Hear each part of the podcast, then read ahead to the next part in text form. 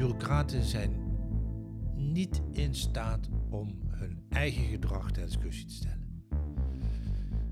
Het systeem wordt aangepast, het systeem wordt veranderd, maar het gedrag, daar wordt niet over gepraat. Vanuit mijn schuur, ergens in Nijmegen-Oost, is dit nul twee vier zeven. De podcast over bijzonder Nijmegen. Met de makers en doeners uit onze stad die Nijmegen kleur geven. Hoe doen ze het? Waar komt hun passie vandaan? En wat kunnen wij van hen leren? Mijn naam is Joris van Meel en dit is aflevering zevenendertig van nul twee vier zeven. Vandaag praat ik met Jacques Splinter. Misschien wel de meest naar rechtvaardigheid strevende ontwerper van Nijmegen. Over hoe hij boosheid omzet in humor, over zijn bureaucratie-vakantiedoelboek en over hoe hij tweeduizend graszoden op plein vierenveertig legde. Ik ben opgehouden met een glas en lood te gaan maken bij Antonie Kolen. Daar werkte ik toen, toen ik het zesendertigste raam voor de Refter in elkaar aan het zetten was. Hier, hier in Beek. Ja, hier in Beek. En als je daarnaar gaat kijken, dan zie je inderdaad gewoon heel veel dezelfde... Elke, elke raam heeft uh, iets van twintig uh, panelen met een leuk motiefje. Het is heel knap gemaakt hoor, maar om dat in elkaar te zetten is gewoon heel vervelend op een gegeven moment. Dan wordt het saai, dan wordt het gewoon een routine. Dan wordt het massa. Ja, ook. En dan, uh, ja, toen studeerde ik al op de Academie voor Industriële Vormgeving en toen zei ik op een gegeven moment, en nu hou ik er eens mee op. Ik ga voor mezelf beginnen. vijfentwintig ja. jaar geleden. negentien zevenennegentig las ik ergens. Toen ben ik officieel begonnen.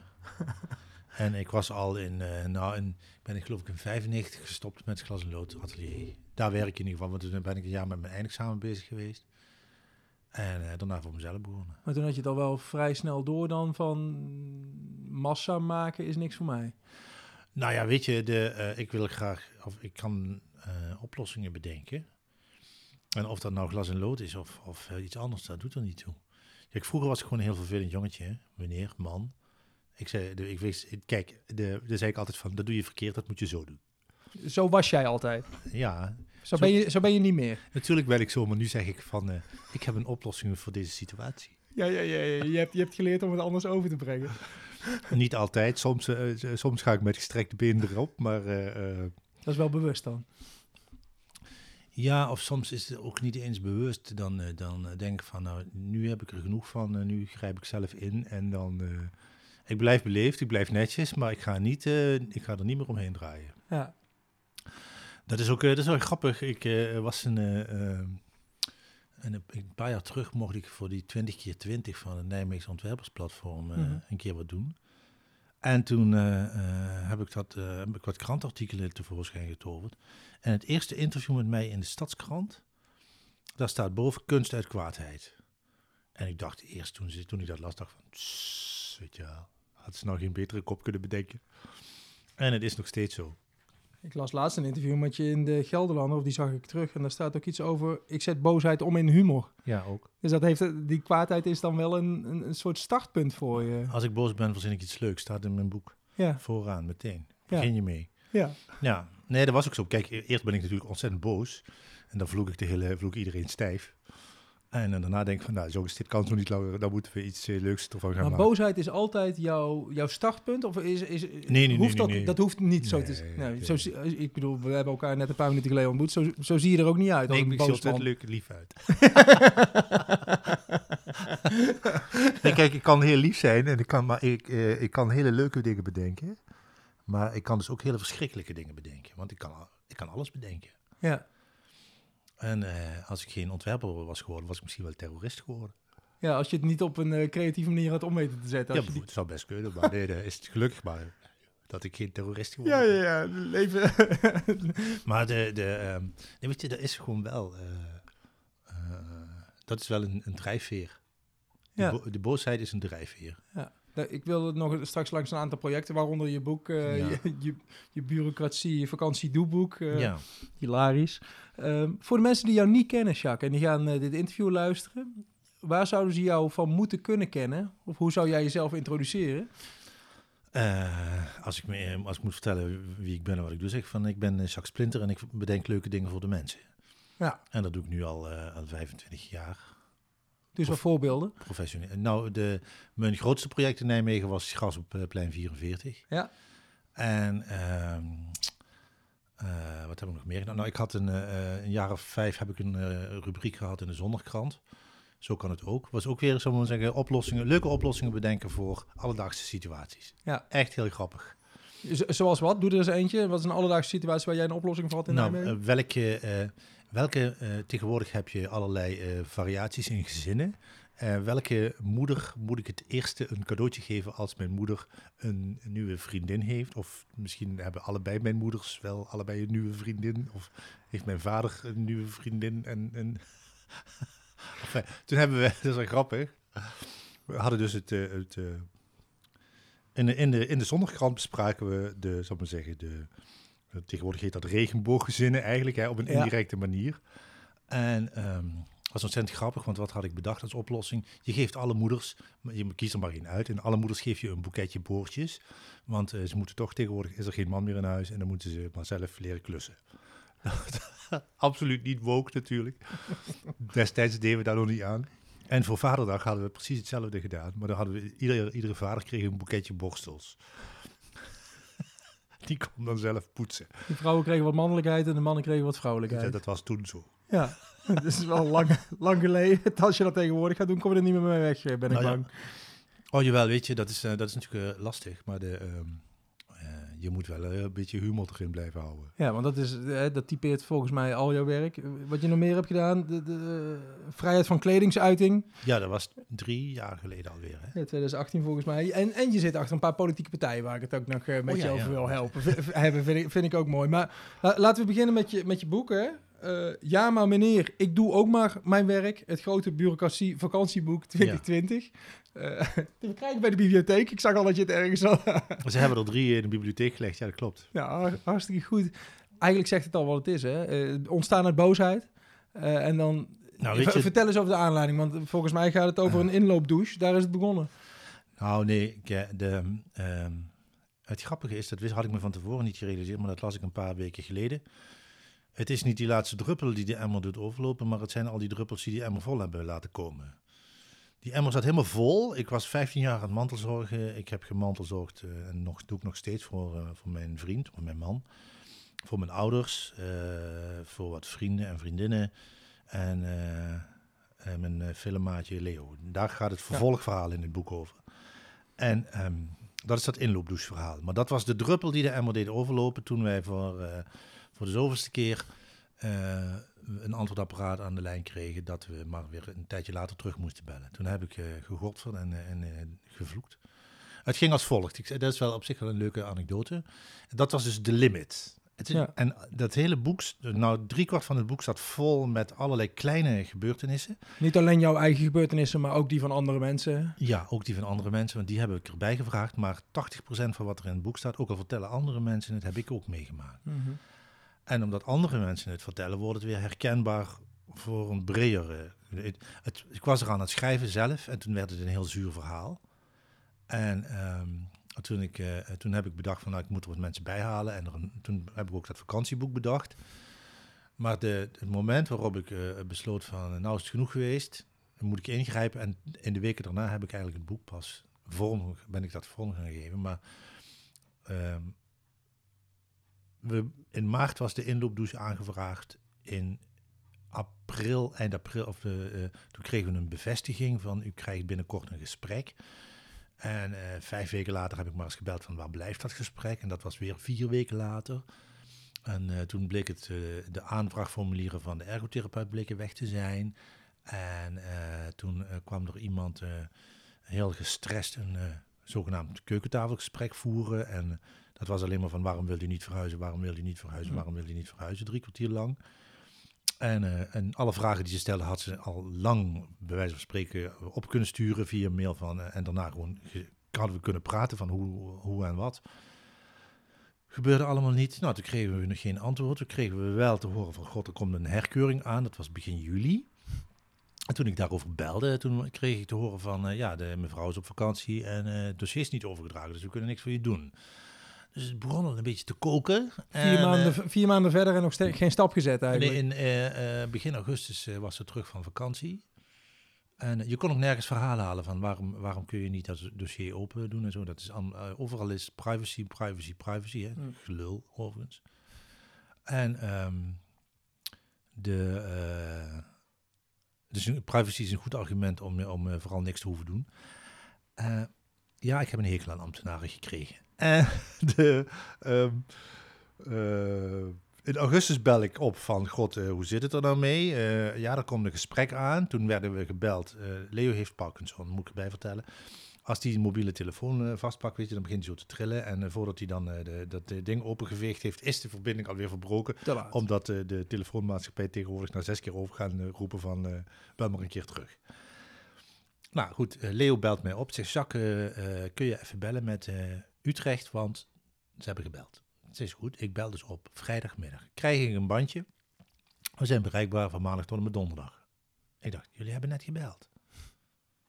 Van maandag vanaf negen uur zijn we weer bereikbaar. Dus ik bel hem maandag om tien uur. En uh, ik krijg een bandje. We zijn vandaag op heidag. Morgen om negen uur zijn we er weer. En toen ben ik ontploft. Toen heb ik uh, uh, dat bandje heel venijnig ingesproken. En een half uur later... Uh, toen heb ik ook besloten om de wethouder uh, aan zijn jas te trekken. Ik heb een mailtje gestuurd aan de wethouder. Uh, mag ik eens even met jou praten? En... Uh, En toen ging, uh, kregen we een telefoontje van het, van het keuringsbureau van... oh, ze hadden het verkeerde bandje erin gestopt. Ik zei, jongens, het spijt me voor jullie, maar de klacht loopt al, weet je wel. Ik, ik heb er genoeg van, ik vind dit gewoon gezeik. Ik hoef niet meer. Naar die keuring kwam, daar lusten de honden geen brood van. Ondertussen hingen ambtenaren aan de lijn waar het over ging. Heb ik gezegd van, dat ga ik jullie niet vertellen, want als ik... Uh, als ik jullie vertel uh, waar het over gaat, dan lichten jullie dat dossier ertussenuit... dan kunnen wij het schudden. Maar weet je wat, haal er een collega bij, kom ik even langs. Die man aan de andere kant schrikken. Ja, kom maar langs. Ik bedoel, face-to-face, we gaan het niet door de telefoon doen. En anders niet. Dag daarna, echt waar. Binnen achtenveertig uur zat ik bij een ambtenaar op de stoep... omdat ik had geroepen van, ik wil de wethouder spreken. Mm-hmm. Hebben ze me vier weken lang weggehouden bij de wethouder. Toen kreeg ik een lunchgesprekje bij de wethouder. Die zat echt zijn bord nog leeg te eten. Van, nou Jacques, vertel het dan maar. Weet je wel, ik, bedoel, ik ben geen onbekende in het gemeentehuis. Maar, uh, en toen heb ik hem uh, laten praten en... Uh, De, uh, de afloop van het gesprek staat in het boek. Zo. Uh. Ja, ja, ja. ja. Nee, binnen tien minuten was het geregeld waar we vijf maanden op hadden zitten wachten. Precies, maar de druppel uh, die de emmer deed overlopen, dat, dat was hem, zeg maar. Jij dacht, hier, hier moet ik wat mee, want dit, uh, dit moet ik... Kwa- de, de begon wat in jou te borrelen. Als nou ja, het werd alleen maar erger toen, want de, die ambtenaren zeiden van, je moet, je, je moet echt over de hele procedure een klacht indienen. En het eerste wat hij deed was hem doorschuiven op twee andere bureaus. Ja. Echt dat gedrag van, uh, daar gaan wij niet over, daarvoor moet je niet bij mij zijn, maar bij een ander. En van daaruit is die negentien andere bureaus overgegaan. Ja. Uh, uh, eind februari twintig negentien, hè? Even kijken, tweeduizend, nee, twintig negentien is Leo gestorven, twintig twintig, eind februari twintig twintig, kwam de, uh, was de, de tweede klachtencommissie, want de eerste klachtencommissie die werd halverwege het proces opgeheven. De tweede klachtencommissie die had, een, die had voor de helft, maar uh, konden ze over het spul gaan. Want het, het ene ging over de Sterker, de organisatie hier in Nijmegen. Het andere ging over dat klachtenbureau. En dan was het zelfs zo dat die meneer van het klachtenbureau, ja het, het klinkt heel bizar, uh, die heeft aan mij gevraagd, hoe is dat bij jullie georganiseerd? Ik zei, moet ik jou gaan vertellen hoe de gemeente hier georganiseerd is? Ja, zei hij, want ik snap het niet. Ik zei, nou, ik zal het je uitleggen. De gemeente, die heeft een stip. En het stip, de, de ambtenaren die daar werken, die worden door de gemeente daar gedetacheerd. Maar het stip valt onder Sterker. En de gemeente adviseert in uh, uh, wie ze... De gemeente bepaalt wel welk adviesbureau er genomen moet worden. Maar uh, Sterker, die, die gaat dan weer over dat advies. Dus, en dan is niemand meer verantwoordelijk. Ja. En dat is het grootste probleem. In dit hele verhaal eigenlijk, of een van de problemen in het verhaal. Het andere probleem is dat ze gewoon de hele tijd, vind ik echt, dat de, de hele serie bureaucraten, al die ambtenaren die daarmee te maken hebben, misbruik maken van het feit dat je al heel kwetsbaar bent. En dan ook nog eens een keer draaien ze je een loer. Ik bedoel, dat zie je nu, de, die belastingtoeslagenaffaire is mm. gruwelijk. Maar... In het klein gebeurde dagelijks dat er, dat er mannen met een te kleine plasser een beetje de dictator uit zitten te halen. Ja, en vrouwen is... trouwens ook hoor. Ik heb met een aantal vrouwen te maken gehad en die vinden ook allemaal dat ze heel goed bezig zijn. Maar ze, ze hebben geen enkele compassie naar degene waar ze mee te maken. Ja, want jij schrijft ergens, ik ben iemand die uh, zich op kan richten en v- goed, v- goed kan praten. Dus ik kan, het, uh, kan ervoor zorgen dat het een stap verder brengt. Al ja. die mensen die dat niet goed kunnen, die zijn de sjaak. Daar komt het eigenlijk op neer. Ja, helemaal. En uh, daarvan heb ik ook uh, in het boek gezegd van als je er niet uitkomt, bel maar. Ja. Ik wil best mensen uh, een eindje verder duwen of meegaan. Uh, als ze op gesprek willen bij de wethouder, kom maar langs, gaan we samen naar de wethouder. Maak ik een afspraak en dan, uh, dan houden we net zo lang vol totdat we bij die wethouder zitten. Ja, wat ik dan wel knap van je vind, is dat je die boosheid kun je ook in zwartgalligheid en een cynisme omzetten. En ja. Dat doe je natuurlijk voor een deel, uh, doe je dat ook wel, maar je probeert het ook wel om te zetten in iets heel moois. Om iets waar je samen uh, wellicht ja. ook om kunt lachen. Er staan woordzoekers in je vakantiedoelboek. Er staan uh, van die cijfertjes dat je uh, een paarse krokodil kunt maken.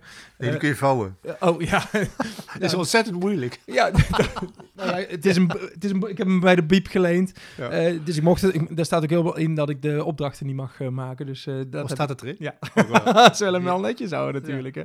Hè? Uh, tegelijkertijd, uh, die boosheid zit er wel, zeg maar. Het liefst zou je willen dat we het hele zaakje waarschijnlijk uh, opdoeken en opnieuw beginnen. Nou, ik ben niet de broer om over oplossingen na te denken. Ik heb ook tegen de wethouder destijds gezegd van geef mij een dossier. Geef mij een jurist, geef me een sociaal werker, geef me een aannemer. En ik bedenk de oplossingen voor de situatie die er ontstaan is. Binnen een week hebben we het allemaal geregeld. Ja, en het allemaal betekent dan... Doet er niet toe of iemand nou, uh, hoe, hoe zwaar iemand gehandicapt is. Je gaat met dat team aan tafel zitten ja. op maandagochtend. Je pakt dat papiertje erbij. Je zegt, wat is er aan de hand? We gaan kijken met z'n allen bij die meneer en mevrouw. We nemen de zaak op. Uh, aan het einde van de dag hebben we overal geïnformeerd wat de mogelijkheden zijn. De jurist die weet wat er juridisch mogelijk is en die kan zo roepen van wel niet, wel niet. En uh, de aannemer die zegt van nou dan moet je dit, dat en dat doen, dan gaat je zoveel kosten. En, uh, en die sociaal werker uh, die, die kijkt nog een beetje naar nou, wat er eigenlijk aan, aan hulp en dingen allemaal rondwandelt. Uh, wat er ook mogelijk is op, aan die kant. Klaar. Iedereen wordt er beter van. Je bent, nou wat ze nu doen is gewoon stapeltjes doorschuiven, stapeltjes hoger maken en, en de hele tijd roepen van ja, wij hebben acht weken de tijd om uh, antwoord te geven. Mijn moeder had, uh, was, uh, had een dubbel hartinfarct gehad. Uh, ze kwam in de revalidatiekliniek terecht in Kerkrade en die is schuin tegenover het gemeentehuis aan de andere kant van het Marktplein. Serieus. Dus dat is ongeveer nou tweehonderdvijftig meter lopen misschien, hè? Nog niet eens. Um, De, uh, ze had een scootmobiel, maar dat, dat ging er, zal ik maar zeggen, dat was te zwaar en te onhandig en dat ging er op een of andere manier te snel ook. En um, dat was, uh, toen kwam ze in aanmerking voor een elektrische rolstoel, dus die was aangevraagd. En uh, wij hadden het scootmobiel thuis staan. Nou, de, uh, dus ik bel even met de gemeente. Ik zeg, god jongen, ik heb hier een scootmobiel staan. Mijn moeder krijgt een uh, elektrische rolstoel, die is aangevraagd en dan... Uh, Dus als we dat nou even regelen, dan kan je dat scootmobiel weer terugkrijgen. Kan er iemand anders blij mee maken. Meneer Splinter, we hebben acht weken de tijd om te reageren op deze aanvraag. Ik bedoel, toen, we dus, uh, toen die man zeven weken en zes dagen later aan de overkant uh, is gaan kijken of mijn moeder wel zo slecht ter been was. En daarna de brief schreef die we dus acht weken en twee dagen later in de brievenbus kregen.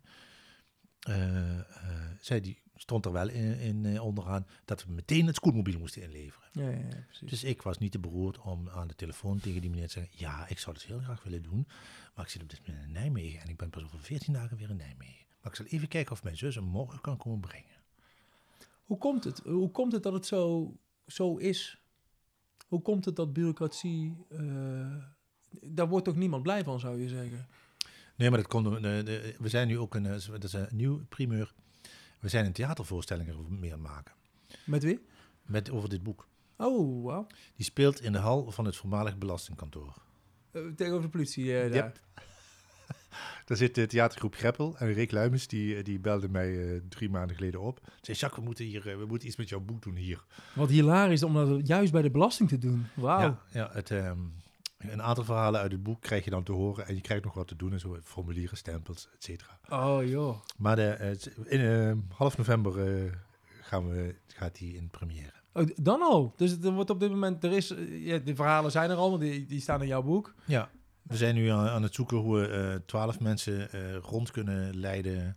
Of dat hebben we dus al bedacht. Je krijgt allemaal uh, geluid op je oren. Ja. En het duurt ongeveer uh, drie kwartier. Twaalf keer vier minuten. En um, daar, uh, dan, ga je, dan maak je allebei de kanten mee. De ene kant van het loket en de andere kant van het loket. En, uh, dus links in je oren het ene en rechts uh, het andere? Nee. Daar word je te gek van. Nee, nee, nee. Maar wat nee. Goed. Maar um, En uh, nu, daardoor hebben, praten we er ook over van waar komt het vandaan. En uh, uh, enerzijds is er een onvermogen bij de ambtenaren om zich te verplaatsen in de ander. Dat is echt serieus een probleem, want het, mijn nichtje werkt bij de Belastingdienst in Utrecht en een van mijn cursisten werkt bij de Belastingdienst hier in Arnhem. En die zeggen allebei, ik heb collega's die kunnen zich echt niet verplaatsen in de ander. Weet je, dus ik bedoel, ik heb, ik heb ambtenaren onder mijn beste vrienden maar die, uh, en familie, maar die, uh, die uh, erkennen ook het probleem dat de, uh, het inlevingsvermogen, het empathisch vermogen aan de andere kant laag is. Lager. En dan is er ook nog een onvermogen. Dan is er een soort uh, pff, ziekelijke hang naar macht. Uh, uh, bedoel, als ze thuis niks te vertellen hebben, dan kunnen ze zich botvieren op de burger. Jawel, maar je hebt het nou over uh, sommige mensen die dat hebben. Ja. Uh, terwijl jouw nichtje en je cursist dat hopelijk minder hebben. Ja. Uh, maar maar to- toch doorbreken we dat blijkbaar niet.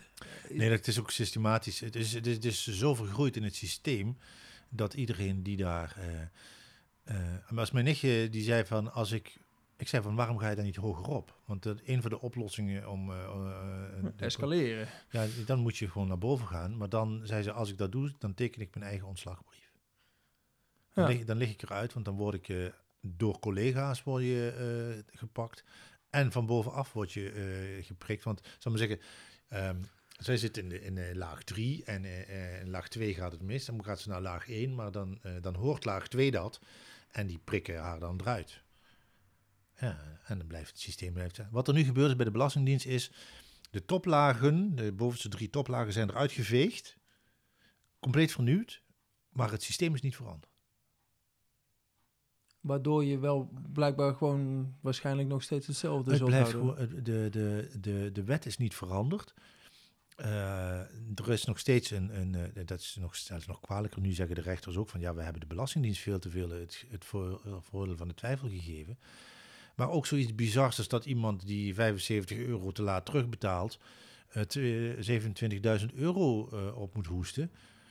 Dat is belachelijk. Dat zou niemand... Ja, met een beetje empathisch ander... vermogen ja. zou je dat niet gebeuren. Nee. nee. Dus d- dan denk ik ook van, wat is dit? Het bedoel, systeem maar, staat de empathie dan ook in de weg. Uh. Ja, maar ik, ik schrijf dan zo'n, uh, of ik stel zo'n boek samen hè, met een aantal mensen. Uh, drieëntwintig mensen hebben eraan meegewerkt.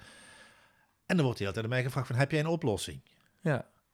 Nou, ja, wat je nu doet is, uh, bel mij en uh, we gaan samen naar de wethouder toe. Dat is niet... Symptoombestrijding. Ja, dat is het. Ja. De, maar en het ik vind wel... het knap dat je dat volhoudt, maar tegelijkertijd uh, zou je ook denken, ja jongens, kom eens op. Ja, nee, kijk, de, um, uh, dat vind ik nog steeds wel. Uh, uh, als iemand hier... Uh, en die verhalen lees je ook nog wel in. Er komt elke dag een nieuw verhaal bij. De, de, de absurditeit is groeiende. Maar de, uh, hoe vaak je... Uh, uh, heel, me, heel veel mensen hebben, omdat ze ziek zijn... of omdat ze dat niet kunnen, hebben ze die hulp nodig. En dan moeten ze ook nog zo'n molen in van uh, uh, bureaucratisch uh, handelen... En ik heb op dit moment, uh, sinds ik dat boek heb gemaakt, maken ze me niks meer wijs. Als iemand dan begint te zieken, zeg van, zo, jij begint te zieken, hè? Ik wil je chef spreken. Dat kan niet. Waarom niet? Corona. Nou, dan uh, geef me maar een e-mailadres, dan stuur ik je chef een mailtje. Dat kan niet, want dat mag ik niet geven. Jij werkt voor die en die organisatie. Ja, ik zoek het wel even op. Jullie krijgen een vette klacht aan je broek. Of je draait bij. Nu, een van de twee.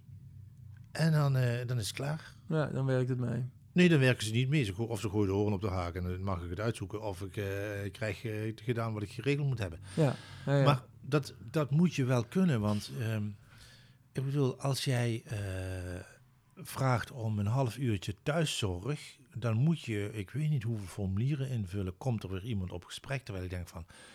Ik ga gewoon even kijken, zeg tegen die mevrouw, ja dat klopt, dan kom je 's morgens de steunkousen aandoen, maar dat kunnen u niet zelf, want uw man is al is vorig jaar overleden, die deed dat altijd. En u hebt dat echt nodig. Nou, klaar. Kun je zo regelen. Nee, nee, nee. Er wordt meer geld uitgegeven aan het, het papierwerk dan aan de zorg. Dat zie je nu bij corona ook. Er is ontzettend veel geld uitgegeven aan het neerzetten van tenten, het bouwen van, van locaties, het afbreken van locaties, het regelen van mondkapjes waarmee die, die Siebert van Linden de boel de blazert voor dertig miljoen samen met die twee vriendjes van hem. En dan, uh, um, daar gaat alle geld naartoe, maar voor de zorg is geen geld. Uh, ja, we hebben geen geld voor de, voor de, de, de premies gaan omhoog, want er moet, uh, het is allemaal duurder geworden. Nee, ja, dat geregel is duurder geworden, de zorg niet, de zorg is verminderd. Hey, ik denk dat je vakantiedoelboek uh, herkend wordt door heel veel particulieren. Wordt het ook herkend door de bureaucratie zelf? Heb, heb je daar al reacties van gekregen? Oh, de ambtenaar die helemaal fout is geweest in, uh, in het boek, die heeft het boek uh, binnen een week gekocht. Ik heb daarna nooit meer niks van hem gehoord. Maar dat, die was benieuwd of zijn verhaal erin stond waarschijnlijk. Die wist dat hij erin stond. Ja, maar, maar ik kan me ook voorstellen dat wanneer je uh, als gemeente herkent dat bureaucratie een probleem is, dat jouw boek ook een begin van de oplossing kan zijn. Ja, dat zou het kunnen zijn. En ik had ook gehoopt op uh, dat er wat meer reactie vanaf die kant zou komen. Alleen het stomme was, toen we het boek bedachten in, laten we in november uh, twintig negentien, nee, iets eerder. Ik heb de eerste aankondiging gedaan in het Museum Valkhof. Mm-hmm. Dit boek ga ik doen. Dat was uh, begin november. Dus ik heb het half oktober bedacht, definitief. Toen Uh, uh, Uh, zijn we aan het boek gaan werken. En ik had met de drukker afgesproken van half maart krijg jij de spullen en dan kunnen we het half april presenteren. In het voorjaar, net voor de zomer, weet je wel, leuk nou. Ja, vijftien maart, lockdown. Ach ja, die zag je niet aankomen. Nee, en uh, goed, half april uh, was iedereen uh, paranoia om uh, bij elkaar te komen. Dus vanuit de teamloods hebben we toen uitgezonden de, de officiële presentatie. Die heb ik gewoon laten staan.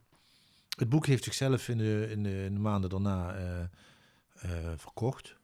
En uh, ik heb er heel wat uitgedeeld. En, en uh, iedereen die het boek kreeg, die wilde het weer hebben voor een ander. Dus dan ben je er zo doorheen. Toen heb ja. ik een tweede druk gemaakt. Ja. Want de lockdown was ondertussen uh, over. Dan ben ik een tweede druk gemaakt in augustus uh, uh, dat jaar. En in september kwam de tweede lockdown. Dus er zijn nog een paar boeken te koop. Uh, want ik heb tot eigenlijk uh, vijf weken geleden niks kunnen doen. Nee. Hey, uh, Daarom ben ik ook uh, zo boos geworden toen die Hugo de Jonge zat te piepen, zet maar een uh, dvd'tje op of uh, die mensen mogen wel en die mensen mogen niet. Allemaal verdelen eerst. Ja, je hebt maar, nou over de coronamaatregelen waar je de afgelopen ja. tijd ook bijzonder tegen verzet hebt. Dat, dat, uh, ook. Ja. ja, op een leuke manier ook weer, hè, want de, uh, samen met Marge van de Heuvel hebben we dat bedacht. We sekswerkers mochten wel aan de slag en Uh, en uh, uh, Je mocht, ik mocht geen les geven uh, op anderhalve meter. Nee, want jij hebt een eigen atelier, je geeft glas- en lood uh, ja. cursussen, maar je mocht geen les geven, terwijl sekswerkers mochten toen wel uh, ja. weer aan de slag. Ja, maar ja, hoe die dan op, uh, ja, die mochten dan. Uh, en die waren trouwens ook helemaal gemangeld uh, al, al, uh, al het hele jaar. Ja. Want die, uh, die mochten een, al een jaar niks meer doen. En, uh, en dan heb je ook nog eens een keer dat het zo'n, zo'n uh, laten we zeggen, een half uh, onduidelijke beroepsgroep is.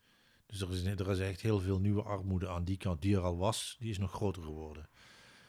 Goed, de, de, voor mij was het een aanleiding om te roepen van ik schrijf me in als sekswerker bij de, bij de Kamer van Koophandel. Want dan, kan, dan mag ik wel wat doen en uh, uh, kan ik nog wat geld verdienen. Dus je hebt nieuwe visitekaartjes laten maken, zag ik met Uh... binnen achtenveertig uur had ik zo'n pagina drie van de Gelderlander. Ja, je stond naakt op het visitekaartje. Nee, nee, nee, nee. nee. Mijn navels ontbloot, ontbloot bovenlijf. Nee, nee, nee. Van, van, van, van net boven mijn schaamhaar. Mijn, mijn navel staat in het midden en uh, tot, uh, tot aan mijn tepels ongeveer. Jacques Splinter, sekswerker. En ik doe trouwens ook een workshop. Zoiets stond nee, eronder. Ik geef een klas een loodles. Ja, dat. Ja.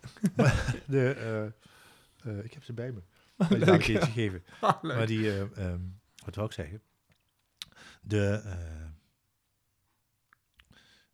Die, uh, dat bedenk je dan uh, uh, en dan ga je eraan. Dat was met hemelvaart. Dus ik, uh, ik, uh, en dan, uh, dan gooi je er iets leuks tegenaan. Mensen vinden dat grappig, maar tegelijkertijd verandert er eigenlijk helemaal niks.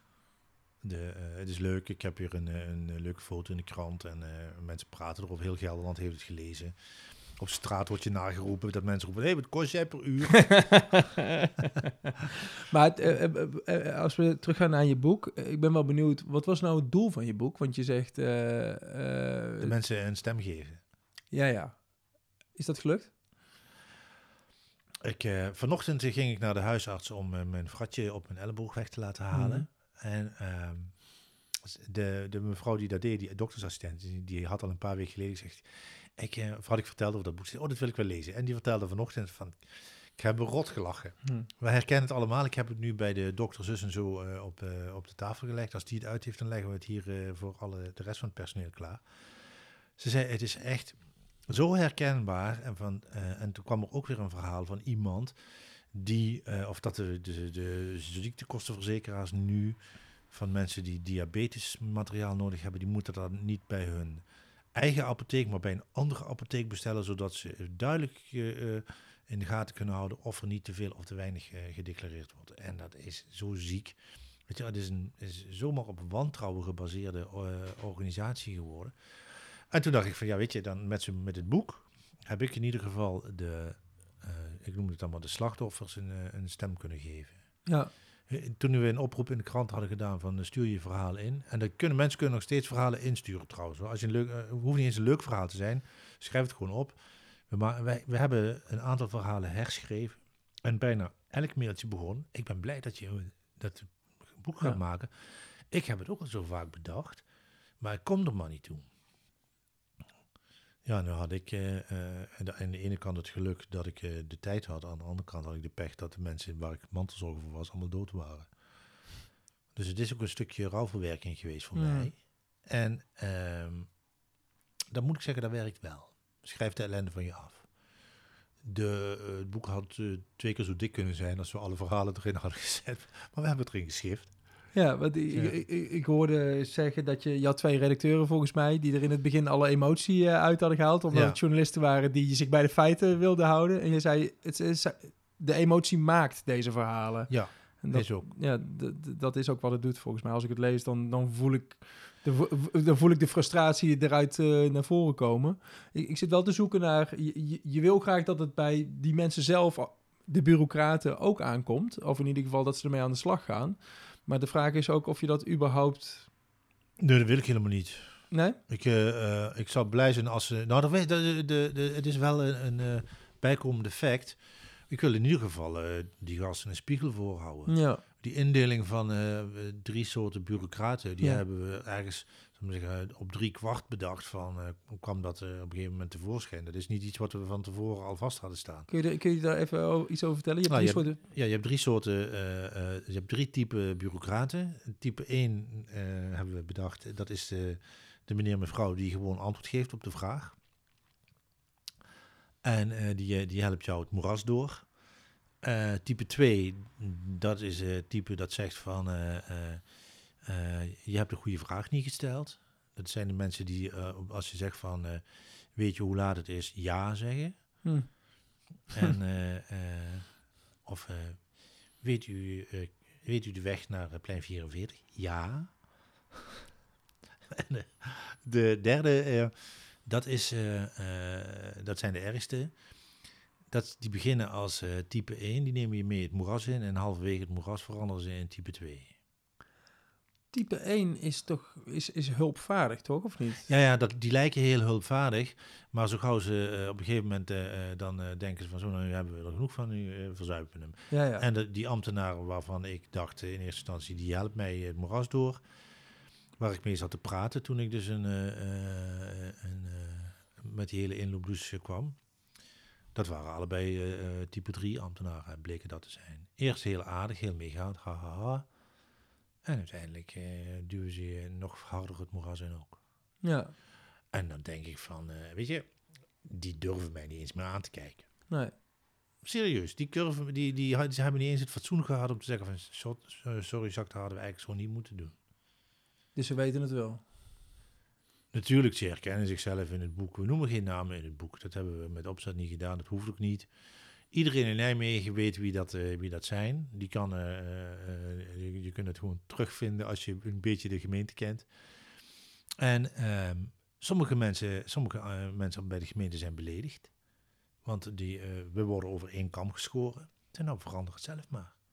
Ja. Bij Sterker ook, uh, uh, die organisatie die... Uh, uh, Daar is, er is ook iemand die roept de hele tijd van... ja, leuk hoor dat jij de hele tijd tegen die ambtenaren aanloopt te schoppen. Ik zeg, nee, ik loop niet tegen de ambtenaren te schoppen. Jij voelt je beledigd, maar jij... Voelt, en die, die vindt van mij dat ik een, een oplossing aan moet dragen. Zeg ja. van, ik hoef dat niet te doen. Wat heb jij ondertussen veranderd? Nee, het is jouw rol om te signaleren. Ja. Het is hun rol om vervolgens die bal op te pakken en er iets mee te doen. Bijvoorbeeld. Ja, precies. Want, nee. En er is wel een ambtenaar bij Sterker, die heeft mij uh, gebeld. Zei, ik was hier goddomme, een boos mailtje aan het schrijven, maar ik dacht van... Ik, ik, ik, uh, ik, wil het, ik, ik koop het boek en lees ik het en daarna word ik boos. En dat hoefde niet meer, ik heb nooit meer iets van haar gehoord. Ik heb er drie kwartier uh, aan de lijn gehad. We hebben gezellig gepraat. Zij kent ook al die mensen. En zij zei van, ja, ik ben bezig om te zorgen dat die hele cultuur daar anders wordt. Dus ik zei, nou doe je best, ben benieuwd. Maar tot nog toe hoor, hoor ik alleen maar dat het... En dat is me ook opgevallen. Uh, bureaucraten zijn niet in staat om hun eigen gedrag ter discussie te stellen. Het systeem wordt aangepast, het systeem wordt veranderd, maar het gedrag, daar wordt niet over gepraat. De, je, er wordt niet gezegd van, jouw sociale vaardigheden zijn prut. Jij zit niet meer bij de intake. Jouw uh, kennis van uh, uh, woningen verbouwen is prut. Jij zit niet bij de intake. Het grootste probleem is dat uh, bij, de, bij, de, bij de poort zwak gekwalificeerde mensen zitten. En dat is niet alleen bij de gemeente, dat is op veel meer plekken zo. Politiebureau ook. De meneer mevrouw aan de balie is niet de slimste. Maar dat is toch treurig, Jacques, dat uh, op uh, zulke belangrijke plekken eigenlijk, die zwakke mensen ook... Uh, ja, maar het is een hele vervelende helpen. plek om te zitten. En dan zeggen mensen van, ja, ik, ben, ik kan meer. En dan kunnen ze ook meer. Maar je moet wel iemand hebben met sociale vaardigheden en niet iemand die zegt, regels zijn regels. Ja, maar dat is precies mijn punt eigenlijk. Dat die ja. mensen die er wel hebben, die schrikken daarvan terug uh, ja. waarschijnlijk. En die gaan daar dus niet meer zitten. Dus daarmee ja. krijg je die verandering ook, uh, ook niet. Nee, die krijg je ook niet. Maar jij hebt het geaccepteerd. Dit zal blijven zoals het is. Nou weet je, ik krijg af en toe de mogelijkheid om daar uh, iets aan te doen. En nu had ik dus de mogelijkheid om dat met het boek te doen. Ja. Om dat dan neer te leggen. Uh, volgende maand spreek ik op een politiecongres. Oké. Okay. Ik krijg vijf minuten een pitch voor honderd man. Over het onderwerp bureaucratie? Nee, over etnisch profileren. Over etnisch profileren? Maar dat heeft er ook mee te maken. Weet je wel, uh, de, de agenten op de werkvloer, want daar gaat het dan om... Die, uh, dat is nu zelfs vorige week uh, juridisch zo goedgekeurd. De marechaussee mag etnisch profileren. Uh, is heel raar natuurlijk. Uh, op basis van je uiterlijk word je uh, van de weg afgeplukt. Maar, uh, en ik, soms snap ik dat ook nog wel. Maar uh, het is, ik ken ook genoeg uh, vrienden uh, van mij die, uh, als ik ergens met hun loop, worden zij aangehouden en ik niet. Mm-hmm. Weet je wel, want ik ben een witte meneer en zij zijn... Uh, Afghaan, Afrikaan, Suriname, whatever. En um, dat is heel frustrerend. En dat is heel slecht. Maar dat komt omdat de, uh, de... Zo is het gegroeid min of meer. Maar tegelijkertijd is er ook een druk in het systeem om te presteren. Mm-hmm. Um, mijn oplossing voor uh, uh, die agenten... Om, om, ze, om ze in ieder geval... De, uh, uh, Is de, dat noem ik de methode Bromsnor. Uh, die kennen waarschijnlijk heel veel agenten niet. Die heb ik bedacht. Uh, dat is gewoon, geef een waarschuwing. Zeg tegen mensen van, goh, dat moet je niet doen. Zwiebertje. Geef die appels maar eens mooi terug een zaadje. En dan gaan we samen een kopje thee drinken. Want kijk, Zwiebertje kun je geen boete geven. Die heeft geen geld. Die kun je in de gevangenis stoppen. Maar ja, daar heb je ook verder niks aan. Daar wordt het leven niet beter van. Mm-hmm. Dus op die manier zijn wij, tenminste ik ben nu zestig, eh, opgevoed met Zwiebertje en Bromsnor en zo. En dat is, allemaal, dat is de agent die het vingertje, uh, dat mag niet. Oh, wat ben jij stout. Maar die niet meteen loopt te roepen van, uh, jij moet dood. Maar wat is dan de methode Bromsnor in relatie tot uh, etnisch profileren? Nou ja, gewoon uh, de... Uh, denk nou eerst eens even na wat er aan de hand is. Kijk, bekijk de situatie nou eens even hier. Voordat je ingrijpt. Ja, want de, die, er was uh, twee, drie jaar geleden zo'n documentaire waarin Sprongen, die advocaat ja. en, en uh, dingen, die, die riepen allemaal van ja, ik word ook regelmatig aangehouden omdat ja. ik in die grote bak en in een netpak rondloop. En dan zeg ik dat ik advocaat ben en dan is, is nog zo'n snotneus die dan roept van uh, oh ja, dat willen we nog wel eens even zien. Maar dat is ook weer het, het uh, zal maar zeggen, het, die agenten zitten al in een kramp om te moeten presteren. Ze, ja. ja. Voordat ze überhaupt iets gaan doen. En ja. dat is slecht. Maar dan en, zit het systeem je dus in de weg. Ja. En, uh, uh, maar de, de, de, het grootste probleem is ook niet zozeer de, de, de, uh, de Marokkaan die in het grote bak rondrijdt. Uh, maar het verplicht uh, uh, scoren met ja. boetes. Ja. Dus als iedereen vanaf nu zich aan de verkeersregels houdt, nooit meer de rood rijdt, niet te hard rijdt, dan, hoeft geen, dan staan de flitsapparaten vierentwintig uur stil. Dan komt er vier, de komende vierentwintig uur komt er geen enkele boete bij het Centraal Justitieel, Justitieel Bureau de deur uit. En dan, dan blazen wij het systeem op. Als, jij gewoon, als een agent geen boetes meer uit kan delen, dan haalt hij zijn targets niet meer. Dan, dan ontregelen we het systeem. Ja, maar eigenlijk zeg je hierbij hetzelfde als bij bureaucratie. Stop met die onzinnige uh, regels. Ja, ook. En, en, en, en, en denk na over er hoe het anders een, kan. Er is een, de, volgens mij het rapport van de Ombudsman. Er is een uh, commissie in het leven geroepen uh, om minder regels uh, te, mm-hmm. uh, te maken.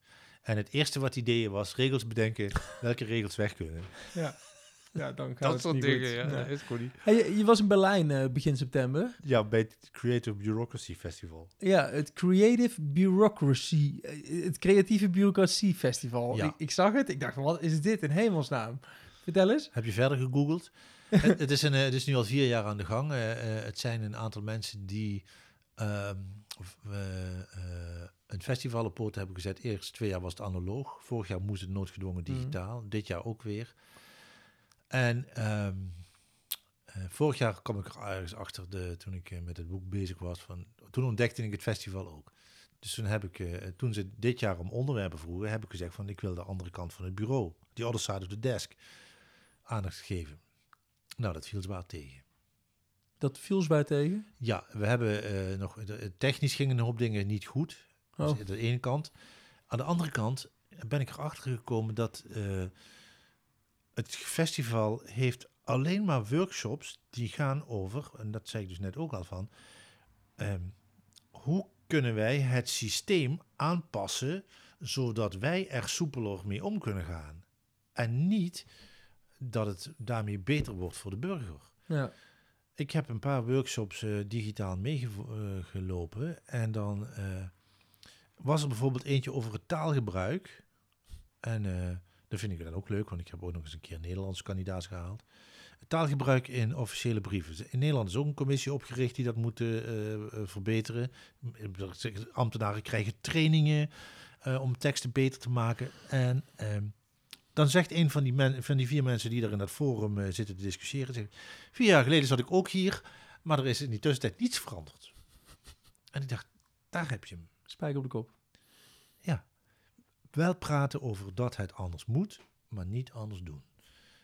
Nou ja, en dan ben ik toch wel iets te nuchter en denk van, ik wil wel dingen doen.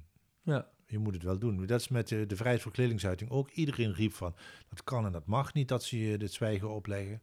Oké. Okay, want er was een voordracht door drag queens, geloof ik. Daar kwam, uh, daar kwam, ja, ja, de, daar de, kwam de, commotie dat dat toch echt niet kon vanuit uh, nee, religieuze waren, overtuigingen. Er waren twee groepen die waren daar tegen. Ja. De, de, Civitas Christiana, de, de, de ultra uh, uh, bekrompen organisatie... die tegenwoordig trouwens niet meer hier in Nijmegen zit... maar in, in Veenendaal, heb ik begrepen.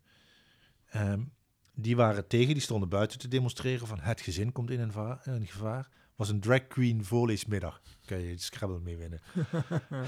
en uh, de, uh, de andere, dat was nog erger... binnen liepen een aantal jongens met leren jasjes... de boel te intimideren. Die deden niks, die, die waren alleen maar aan het dreigen. Toen is de zaak afgeblazen, want ouders vonden dat niet leuk voor de kinderen. En toen ik dat hoorde, zei ik van, jongens, dat gaan we niet doen. Wanneer is de volgende voorleesmiddag? Dan ga ik gewoon buiten protesteren. Ik wist ook nog niet hoe. Maar in die tijd heb ik toen de, de vrijheid van kledingsuiting bedacht. Heb ik een, een, een, een statement uh, voorgelezen dat, dat, je, dat iedereen aan mag doen wat hij wil. En dat mensen die anderen het zwijgen opleggen, die moeten verboden worden. En uh, je, mag, je mag doen en laten wat je wil, maar je gaat niet anderen het zwijgen opleggen. En als je vindt dat dat wel moet, dan vertrek je maar. En uh, dat is tegenwoordig ook uh, ontzettend... Uh, bij al die stomme discussies roepen mensen... Ja, maar ik mag dat toch wel vinden? Nee, sommige dingen mag je niet vinden. Je hebt je fatsoen te houden... en je hebt niet anderen te vertellen van... jij moet het zo doen. Aan missionarissen hebben we geen gebrek... maar uh, dat gaan we niet doen. Ja.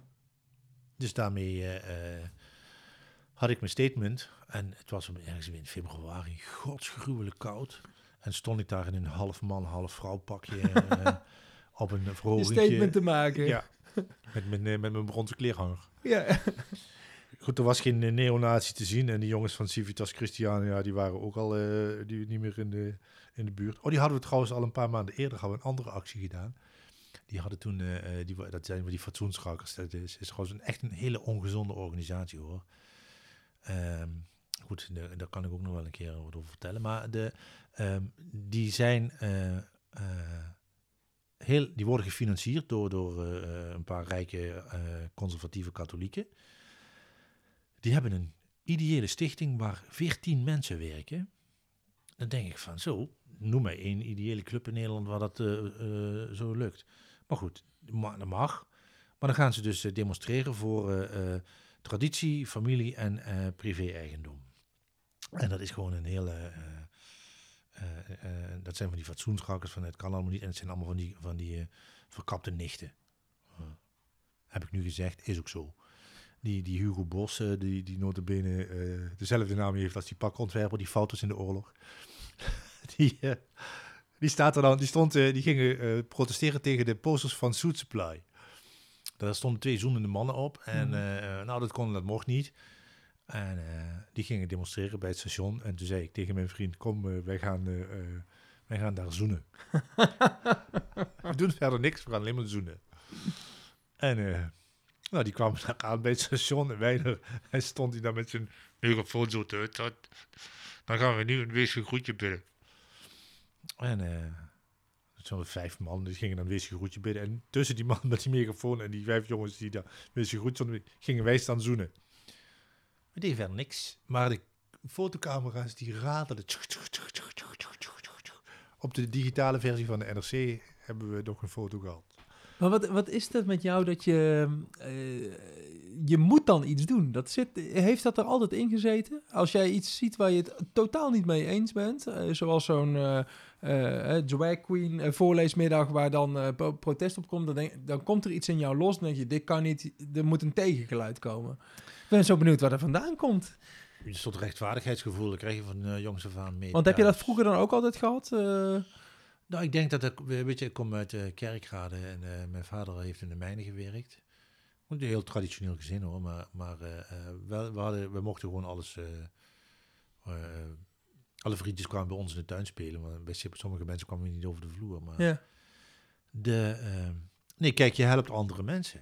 Ja, ja. En dat, dat heb jij van thuis uit uh, ja, je helpt, je helpt elkaar.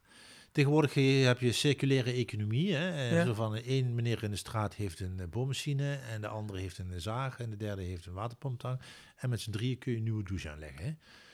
Dat, en toen ik Jan Jonker... Uh, daar heb ik, uh, voor die club hier op de universiteit heb ik ook een paar keer wat mogen doen. En Jan Jonker is daar de grote baas. En ik zei tegen hem van... dat deden we vroeger in Kerkrade, deden we dat ook al. Wij hadden een circulaire economie in uh, Kerkrade. Toen zei hij... oh, maar ik vertel ook niks nieuws. Ik heb er alleen een nieuw jasje omheen gegooid. En dan vinden mensen het ineens interessant. Ja. En nu begint het pas tot ze door te dringen van... wacht even, je kunt ook delen. Maar de, de hele uh, samenleving is de laatste twintig jaar... door de economie geregeerd. En het is alleen maar hebben, hebben, hebben. Ja. En um, in de Vasim... waar jouw uh, atelier ja, zit. Ja, daar, daar, uh, daar werk je sa- werkt iedereen apart, maar dan werk je ook samen. Dat is een soort creatieve cloud. En al die mensen hebben dezelfde instelling. Die zijn allemaal prettig gestoord, dus een voordeel. En uh, die hebben allemaal hun eigen uh, doelen en idealen. En, uh, en die, die proberen ze allemaal uh, uh, uit te voeren. En als je dan hulp nodig hebt van een ander... dan tik je bij de buurman op de deur en zeg je van... kan je me even helpen? Nou, dan kun je drie dingen doen. Die zegt van, sorry, ik heb geen tijd...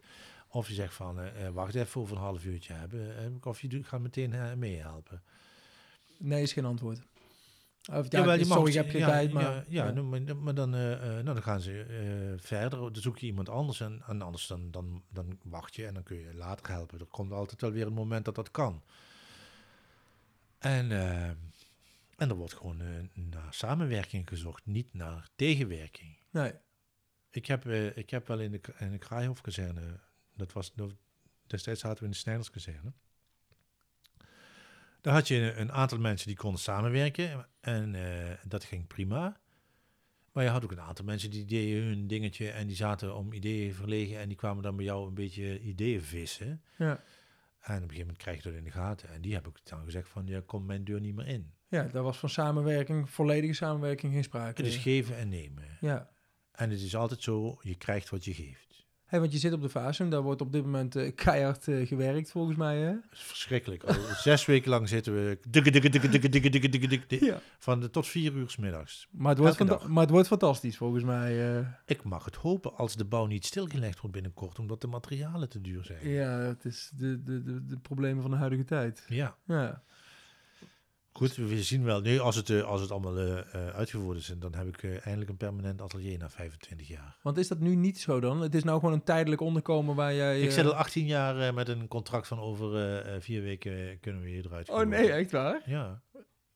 Maar we mogen wel uh, bijna honderdduizend euro met z'n allen jaarlijks ophoesten, hè? Ja. Dat vinden ze... Kijk, aan de ene kant roepen ze van wij willen de zeggingskracht over het zeggenschap over de, dat gebouw houden. En aan de andere kant zeggen ze van uh, ja, je moet wel betalen voor dat je hier die ruimte mag gebruiken. Ja, maar de, in, de, in de, uh, de nieuwe fase, zeg maar... Daar komen twee keer zo duur. Daar was ik al bang voor. Ja. Ja, ik betaal nu vijfhonderd euro in de maand voor de ruimte die ik heb. En uh, volgende, vanaf volgend jaar juni betaal ik duizend euro. Ja, maar als ik jou zo hoor, ga je dat ook gewoon doen omdat uh, de, de samenwerking uh, zo lekker is daar? Ja, die was heel goed, maar die heeft de nieuwbouw ook wel weer een beetje om zeep geholpen. Omdat iedereen met een zaagmachine en een Haagse slijper uh, niet meer terug mag komen. De bronsgieterij is uh, eruit gezet, uh, de, de timmerlieden zijn eruit gezet, de twee smederijen mogen niet meer terugkomen. Vanuit veiligheidsaspect dan? Ja, dat is flauwekul, uh, verzekeringstechnisch niet rond te krijgen. Ja, ja. Ik denk van, ja wat nou, man, je zit in een gebouw, met, je, je bouwt helemaal nieuwbouw. Regel het. Ja, ja. Dat is gewoon onzin. En dan zijn de, zijn de vierkante meterprijzen zijn veel te hoog. Dus ik moet nog zien dat het daar allemaal uh, uh, rond komt. Wat, wat zijn de vooruitzichten? Wanneer, wanneer is het zover? Uh, ergens in juni uh, wordt in ieder geval de, de onderlaag opgeleverd. Misschien al iets eerder. Dus de, de, de, de, dat wat de kelder is eigenlijk. Ja. Want ja, het is een beetje raar gebouw. Vanaf de parkeerplaats is dat de, de onderkant. En vanaf de ja. dijk is de verdieping hoger, de, de, de vloer. En, en de vloer waar nu de, zal maar zeggen, de feesten en partijen waren... Ja. Die, uh, die wordt half opgeleverd in juni. En de andere helft gaan ze daarna doen. Dus we zitten eigenlijk nog daarna een jaar weer, nog in de verbouwing. Ja, de, dat moet je dan maar voor lief nemen. Ja, je krijgt een permanent contract. Je mag blijven zitten. Ja, nee, dat... Uh, dat uh, je betaald. Als, als je kunt betalen, ja. ja. Hey, uh, nou, we hebben het over hoe vanuit frustraties ook uh, uh, tegenbeweging kan ontstaan. Uh, plein vierenveertig was zo'n frustratie van jou, denk ik. Uh, uh, het was een grap. Het was een grap, maar het was ook een bak lelijk uh, uh, vroeger. Uh, ik weet niet wat je er nou van vindt, ben ik ook wel naar benieu- benieuwd naar. Maar zo lelijk als vroeger uh, is het niet meer. Denk ik. Nee, iets minder lelijk. Iets minder lelijk. Maar het was, we moeten even uitleggen, het was een kuil met alleen maar... Ja, het was een betonnen bak, die is in de jaren tachtig aangelegd. Het plein, uh, je ziet nu... Wat wel... was het idee daarachter, Jacques? Daarachter die uh, multifunctioneel plein. Oké. Okay. De, de, uh, het was een, uh, het aflopend plein uh, met uh, uh, zal maar zeggen, parkeerplaatsen uh, erop en een markt was daar ook. En er was zelfs in, in de beginjaren liep er gewoon de bus, uh, die draaide daar een rondje. En... Um, Uh, nou goed, het, het plein werd uh, verbouwd. Er kwam een, een, geen schuine vloer meer in, maar het werd een vlakke vloer. En het, da- toen, daardoor kwam er ook een soort kuil. En uh, dat was uh, multifunctioneel. En daardoor, uh, uh, maar er was wel bedacht om de ruimte aan te leggen, maar er was niks bedacht wat er dan moest gaan gebeuren. Dus er gebeurde ook niks volgens mij? En nauwelijks. Uh, uh, er was één keer in de week was er boekenmarkt. Dan had je af en toe in de zomer wat sportactiviteiten. Uh, in de winter had je er een kerstmarkt. En in de zomer had je er de Vierdaagse. Maar dat is ook pas, dat, die zijn ook pas in die tijd ontstaan, hoor. Plein vierenveertig uh, werd toen een plek waar je dus dingen kon gaan organiseren. En uh, dat is langzamerhand gegroeid. En kermis was er, was er ook. Nou, dat waren dan de activiteiten. Uh, nou, veel meer was er niet. Maar het was een grap, zei je, om het aan te gaan pakken. Nee, er, was, er, was al, er werd al jarenlang gepraat over dat plein moet anders, dat plein moet anders. En uh, ik had toen een rubriek in de Zondagkrant, zo kan het ook. Aflevering vijf. En we hebben het over een jaar tweeduizend twee, tweeduizend drie of zo? Dat was tweeduizend twee. Ja. Toen werd, uh, was er een wedstrijd van hoe moet het plein eruit gaan zien. Oh ja. En uh, ik heb een paar keer aan een wedstrijd meegedaan, maar uh, dan, dan is het leuk dat mensen ideetjes insturen, maar dan, gaan, uh, de, dan gaat er een professionele architect mee aan de haal. En ik dacht van nou, uh, dan uh, zet ik gewoon mijn idee in de krant. Dan weet iedereen dat het mijn idee is en dan uh, kan er in ieder geval niet meer mee gesjoemeld worden. Um, sowieso dat hele ideeën, verhalen, dat is uh, ziek. Want de, uh, de ambtenaren van bouwen en wonen hier uh, in uh, Nijmegen, die vinden dat ze dat allemaal zelf wel kunnen bepalen. Dat zie je nu ook met, dat, uh, met die asfaltfabriek, uh, de O D R N. Dat is een uh, zootje egocentrische, uh, uh, hoe heet het, uh, uh, typetjes, nee, hoe moet ik het noemen, mannen. Die vinden dat ze, die, dat die, die hangen de, de, de dictator uit met het verlenen van een vergunning. En die bepalen zelf wel wat goed en wat niet goed is. Want de, de gemeente, ze hebben dat bedacht om dat buiten de gemeenteraad om te kunnen doen. Daarvoor is die O D R N opgericht. Mm. En de, de, de gemeenteraad kan er helemaal niet meer op, uh, op, op sturen. Dat moet gewoon terug naar de gemeente. Want de, die gedragen zich als, als de baas, terwijl ze uh, ook zelf de regels al gaan bepalen. Nou, ja. dat, uh, uh, los daarvan, uh, dus de jongens van Bouw en Wonen die deugen niet bij deze. En er lopen ook een paar ratten rond. Statement gemaakt. Ja. En uh, uh, volgende week is de microfoon voor jullie. de, uh, uh, ik had mijn uh, uh, plan in de krant gezet. Wat was je plan? Uh, gras op het plein, gras in die kuil te leggen. Want, oh ja, dat was ook nog zo. Er was bekendgemaakt dat uh, tot tweeduizend acht er niks meer aan het plein gedaan zou worden.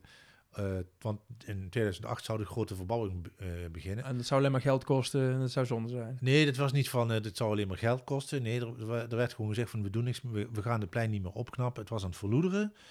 De stenen brokkelden af, uh, de, de, de fietsenrekken die werden gesloopt, de, de muur werd beklad, uh, er werd gepist in de hoek, junks lagen daar te spuiten. Er waren van allerlei rare groepen die daar rondliepen, uh, 's nachts en 's avonds. En, um, maar er werd niks meer aan gedaan, want uh, de verbouwing uh, uh, zou over vijf jaar plaatsvinden. Ik dacht, zo nou, dat is wel heel lang. Weet je wat, als we er dan voor die komende vijf jaar nog gras in leggen, dan uh, hebben we in ieder geval nog een leuk uh, parkje. Park, yeah. En toen had ik bedacht om het stratenpatroon van voor de bombardementen terug te laten komen in de paden. En dat maakte het heel vreemd eigenlijk. Dan liep een hele schuine straat, liep er dwars over het plein heen. En drie dwarsstraatjes er, er haaks op. Mm-hmm. Nou, en dat was een heel vervreemdend uh, effect. En uh, toen zei Hans Klaudemans in de fase, het was ergens oktober, november. Wie is, wie is Hans Klaudemans? Hans Klaudemans is de man die, die destijds uh, de Vasim ontdekte. Uh, en die staat met de Parkies, die grote tentenvereniging hier in Nijmegen. Die uh, zijn... Uh, Uh, die zeiden, waarom doen we het eigenlijk niet?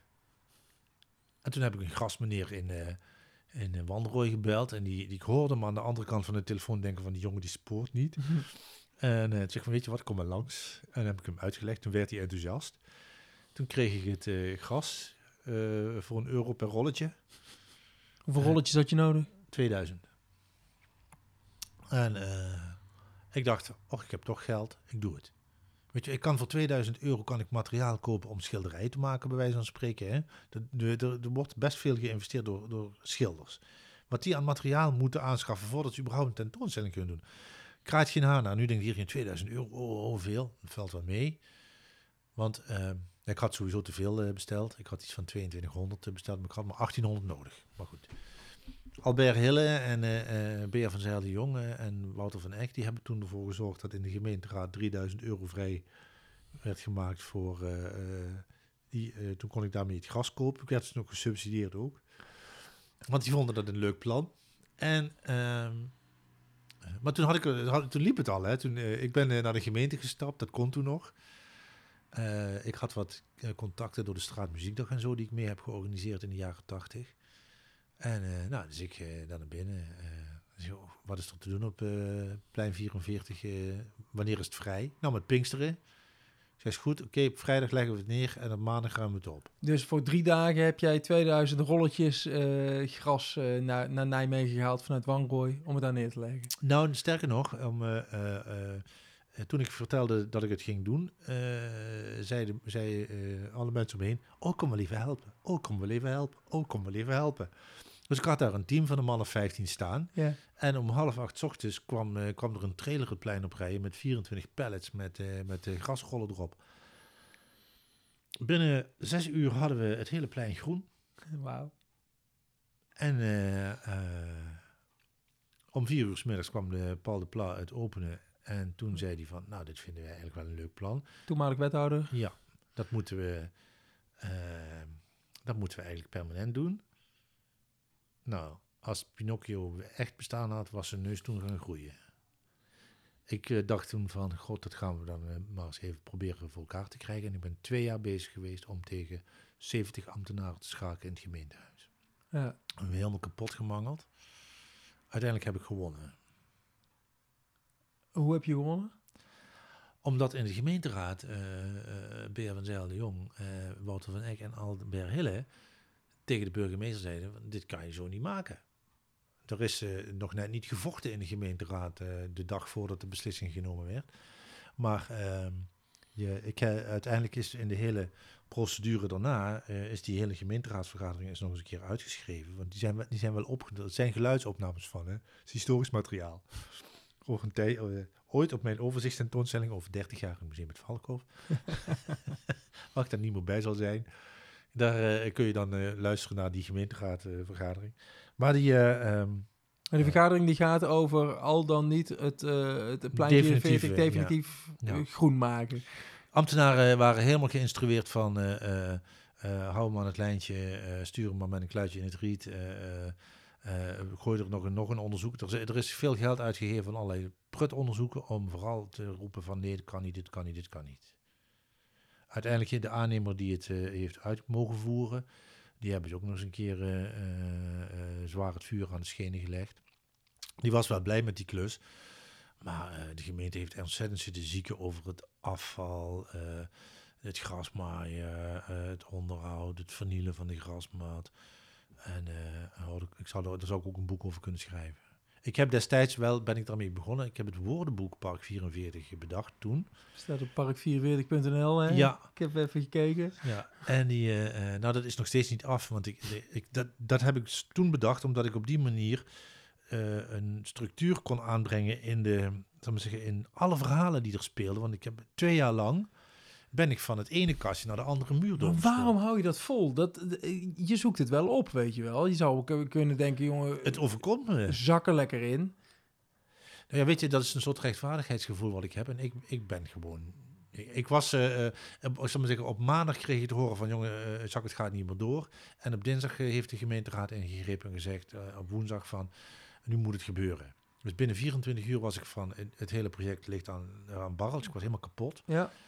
Kwam ik in, uh, kwam ik in een uh, mood van, nu gaat het gebeuren. En toen heb ik die aannemer uh, gestuurd, zal ik maar zeggen, in de verbouwing.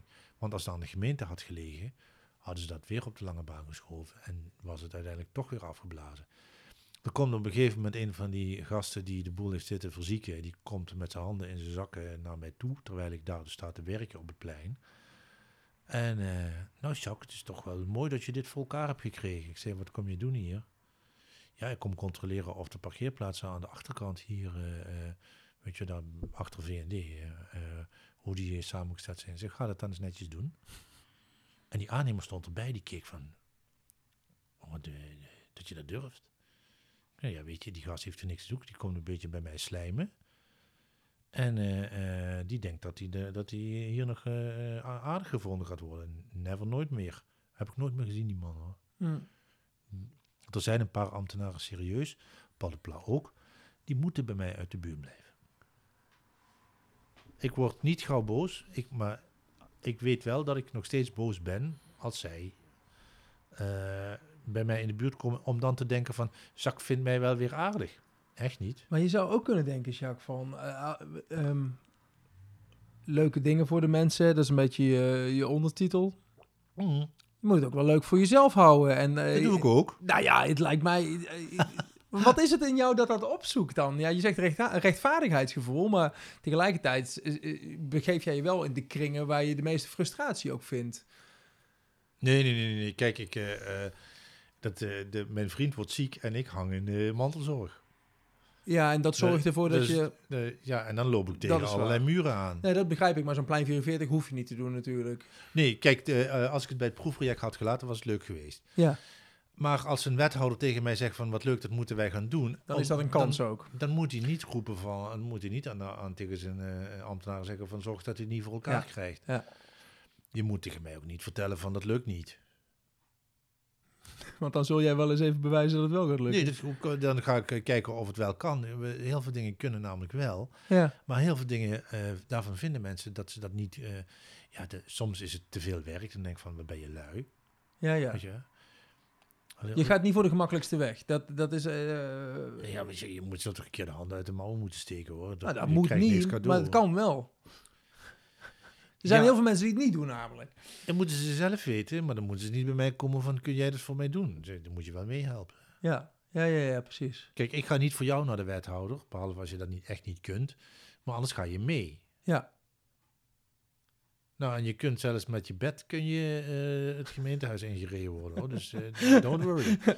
Ja, nee, dit is echt waar. Ja, de, de uh, inclusieve samenleving. Iedereen doet mee. Zelfs als je in je bed ligt. Nee, maar, maar de, de, de, je moet niet denken van dat kan niet. En oh god. Kijk, mijn oma die zei van uh, de koningin moet ook door de knieën om te poepen. Zo is het uh, op het gemeentehuis ook. Het is ook maar een mens. Ja. En als die, vind, als die vinden dat ze beter zijn dan, dan de rest, dan moeten ze dat vooral vinden. Leg me het maar uit. Ja. Hey, ko- komen projecten altijd op jouw pad of ben je er ook naar op zoek? Nu, kijk, de, de, uh, uh, die weet ik eigenlijk niet. Dat is een goede vraag. Uh, moet ik even denken. Nou, plein vierenveertig heb ik zelf bedacht. En, en, en dan word je gestuurd door de omgeving van, uh, zo van waarom doen we het niet? Leuk plan, gaan we doen. Uh, ja, je bedenkt nieuwe dingen. De mensen waar je mee, uh, die om jou heen, die bedenken iets waar jij mee kunt doen. Ja, op een gegeven moment weten ze ook wel wat jou past natuurlijk. Zodat ze je, mensen je wat dingen geven waar je dan zelf op verder kunt wellicht. Nou ja, ik moet wel een soort uh, uh, een, iets hebben van dat ik, dat ik het ook leuk vind om eraan te werken. Tuurlijk. Ik bedoel, de, uh, ik word ook wel depressief van een aantal dingen die er om me heen gebeuren, hoor. Dat vind ik, uh, de, dat is niet altijd even leuk. Maar daar moet je jezelf maar weer uittrekken. Toen mijn vriend ziek werd, was ik helemaal overspannen na een maand of vier. Ja. En uh, ik had helemaal niet in de gaten dat ik, uh, dat ik ook ziek was, eigenlijk. Want je bent als... En dat, de, nu ik daar, zullen we zeggen, achter ben, uh, achter ben gekomen, kan ik ook zo'n boek maken. Zijn, Waar ben je achter gekomen, wat bedoel je? Dat je, dat je uh, hoe je gemangeld wordt door de situatie en ja, ja. hoe je... Hoe je daar de hoek in gedrukt wordt, hoe je daar uh, onder te lijden hebt. En dat er heel weinig uh, gebeurt om dat te verbeteren. Weet je, mensen... Uh, uh, als een vriendin van me uh, overspannen begint te worden, dan grijp ik in en dan zeg ik van... Uh, ik neem dat uit je handen en ik neem dat uit je handen. Niet omdat me dat gevraagd wordt, maar dan denk ik van, dat ga ik gewoon doen. En dan help ik er. En dan zeggen andere mensen van, ja, dat kost je toch veel te veel tijd. Het is geen optie om het niet te doen. Dan kan je, je kan toch niet iemand in de, zo weg laten zakken? Nee. En dan help je die. En, en voor de... projecten geldt dat volgens mij hetzelfde in jouw geval. Dat er dingen ja. voorbij komen waar je van denkt, ja, dit moet ik gewoon doen. Ja, ja, ja, ja. Zo'n, zo'n vrijheidsverkleringsuiting, dat moet je gewoon doen. En dan, uh, dat, uh, uh, dat is heel, uh, heel uh, bevredigend, zou ik maar zeggen. Dat, ik heb het gedaan, klaar. Ja, ja, ja, precies. Ik ga niet aan de kant staan roepen van dit kan en dat mag niet. Weet je, ah, ik ben tegen. Ja. Er zijn heel veel mensen die dat roepen. Reaguurders, hè. Ik bedoel, ik heb zo'n gruwelijke hekel aan die mensen die overal iets van vinden en niks doen. Ja, je hebt er ook een paar op de Gelderlander punt n l die uh, jou constant zwart maken, volgens mij ook, of niet? Sterker nog, er was iemand die reageerde onder mijn naam. Toen hebben ze me gebeld van de Gelderlander. Echt, ze, ja. Het ging toen over de... Dat was bij de... Bij de um, hoe heet het? Bij de Matrix destijds. Toen, uh, toen werd er uh, op de Turken gereageerd door een, door een zekere meneer die zich Jacques Splinter noemde. Oh. En uh, op een behoorlijk foute manier. Werd ik gebeld. Oh. Heb jij dat geschreven? Ik zei, nee, dat heb ik niet geschreven. Zij blokkeer mijn naam. En toen zei ze, ja, dat, dat, dat doen we meestal niet. Maar omdat jij een bekende Nijmegenaar bent, doen we dat wel. Ja. Ik zei, wat nou? Als, dat moet je gewoon altijd doen, vind ik. Sowieso vind ik dat iedereen die wil reageren op de krant... Als je een brief stuurt, dan staat er onder naam en adres bij de redactie bekend. Anonieme brieven worden niet geplaatst in de krant. Maar anonieme reaguurders wel. Ja. Dus dat moet je gewoon niet meer doen. Als nee. mensen zich niet... En desnoods moet je ervoor betalen dat je, dat je vijftig cent moet overmaken voordat jouw reactie geplaatst wordt. Graag. Maar je punt is eigenlijk, het is heel makkelijk om te reageren en om vanuit de krochten van je woonkamer uh, ja. uh, iets te doen. Het is, het is moeilijker om ook echt iets neer te zetten uh, waar je over na hebt gedacht. Uh, ja. en... Ik steek mijn nek uit, mensen Precies. kennen mijn gezicht. En dan krijg je allerlei gasten die tegen je aan beginnen te schoppen. Ik denk van ja, daar heb ik geen boodschap aan. Kom dan maar naar me toe en praat maar met me. Glijdt dat van je af? Of? Niet altijd. Ja, dat lijkt me ook heel lastig namelijk. Is ook. Hoe ga je daarmee om? Uh, boos worden en iets leuks bedenken. Echt, dat, dat is eigenlijk je, je, je devies. Hè? Je mag boos worden als je dan maar iets leuks bedenkt. Als je dan maar... Weet je, kan, daar moet ik mijn schouders voor ophalen. Ik heb niet zo, ben niet zo'n Teflon-type als Rutte, maar uh, um, die... Uh, een beetje helpt wel, een beetje Teflon. Ja, je, je, kijk, je wordt ook wel een beetje door de wol geverfd. Mm-hmm. En dan uh, is het ook nog eens een keer zo dat ik dat al zo vaak gehoord heb, dat ik uh, iedereen die begint te roepen van uh, subsidieslurper, dan zeg, zet ik er altijd onder. Je mag rustig in, in boeken komen kijken. Ik werk voor... Uh, allerlei organisaties die subsidie aanvragen, dat klopt. Maar ik zelf doe dat niet. Ja, ja, ja. Want je gaat er inhoudelijk nog op in ook, terwijl je eigenlijk zou denken, joh... Nee, maar kom maar rustig, kom maar rustig kijken. Ik nodig ja. ze uit in de Vasim. Kom, kom langs, krijg er koffie bij. Kun je, kun je, kun je het gewoon zien. En dan ja. hoef je niet meer uit je nek te kletsen. En dan is het klaar. Ja. Dan reageren ze ook niet meer. Nee, nee, nee. nee. Je moet ze ook niet te serieus nemen, denk ik. Uh... Nou ja, weet je, als zij iets roept doet, dan, ze, dan krijgen ze gewoon een serieus antwoord. En uh, kijk, ik blijf niet bezig. Uh, de mensen die roepen van de aarde is plat, ja, die gaan maar een deur verder. Jawel, maar het lijkt me wel makkelijk. Uh, je bent een man die zijn nek uitsteekt. Uh, uh, d- daar zijn er niet zo heel veel van, denk ik. Mensen die hun nee, nek uitsteken en dingen maken. En het is, ja. d- het is veel makkelijker en laagdrempeliger om er snel even op te reageren. Niet goed te lezen, niet goed na te denken en je kapot te maken. Ja. Uh, en jij, zeg, ja, jij zegt dat je door de wolk verf bent. Dat moet je wel leren. Ik kan me ook voorstellen dat als je jong bent en dat over je heen krijgt, dat je denkt, yo, als het zo moet, hoeft het voor mij niet meer. Ik ben onafhankelijk, hè. En dan uh, uh, uh, ook ben ik ook niet zo te grijpen. En ik ben aardig. Tegen sommige mensen niet. Maar dat hebben ze zelf maar gemaakt. Dat is echt waar, hoor. De, de, uh, Leo, die vriend van me, die, is, die helaas is overleden, die zei een paar weken voordat hij dood ging, en dat vind ik nog steeds wel mooi dat hij dat gezegd heeft. We liepen door de stad, want we gingen elke week gingen we naar de film. En uh, hij zei...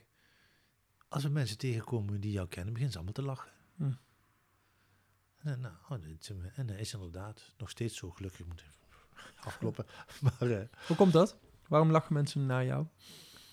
Nou, gewoon omdat ik, dat ze toch uh, leuke uh, uh, con- associaties dan hebben door de, de, uh, van de dingen die ik bedacht heb of de, de, uh, de dingen die, die ik weer aan het doen ben. Uh, ja, dat is gewoon... Uh... Weet je, een paar jaar terug uh, was ik gedonder met, uh, met de, de vier mei, die kransleggingen. Ja.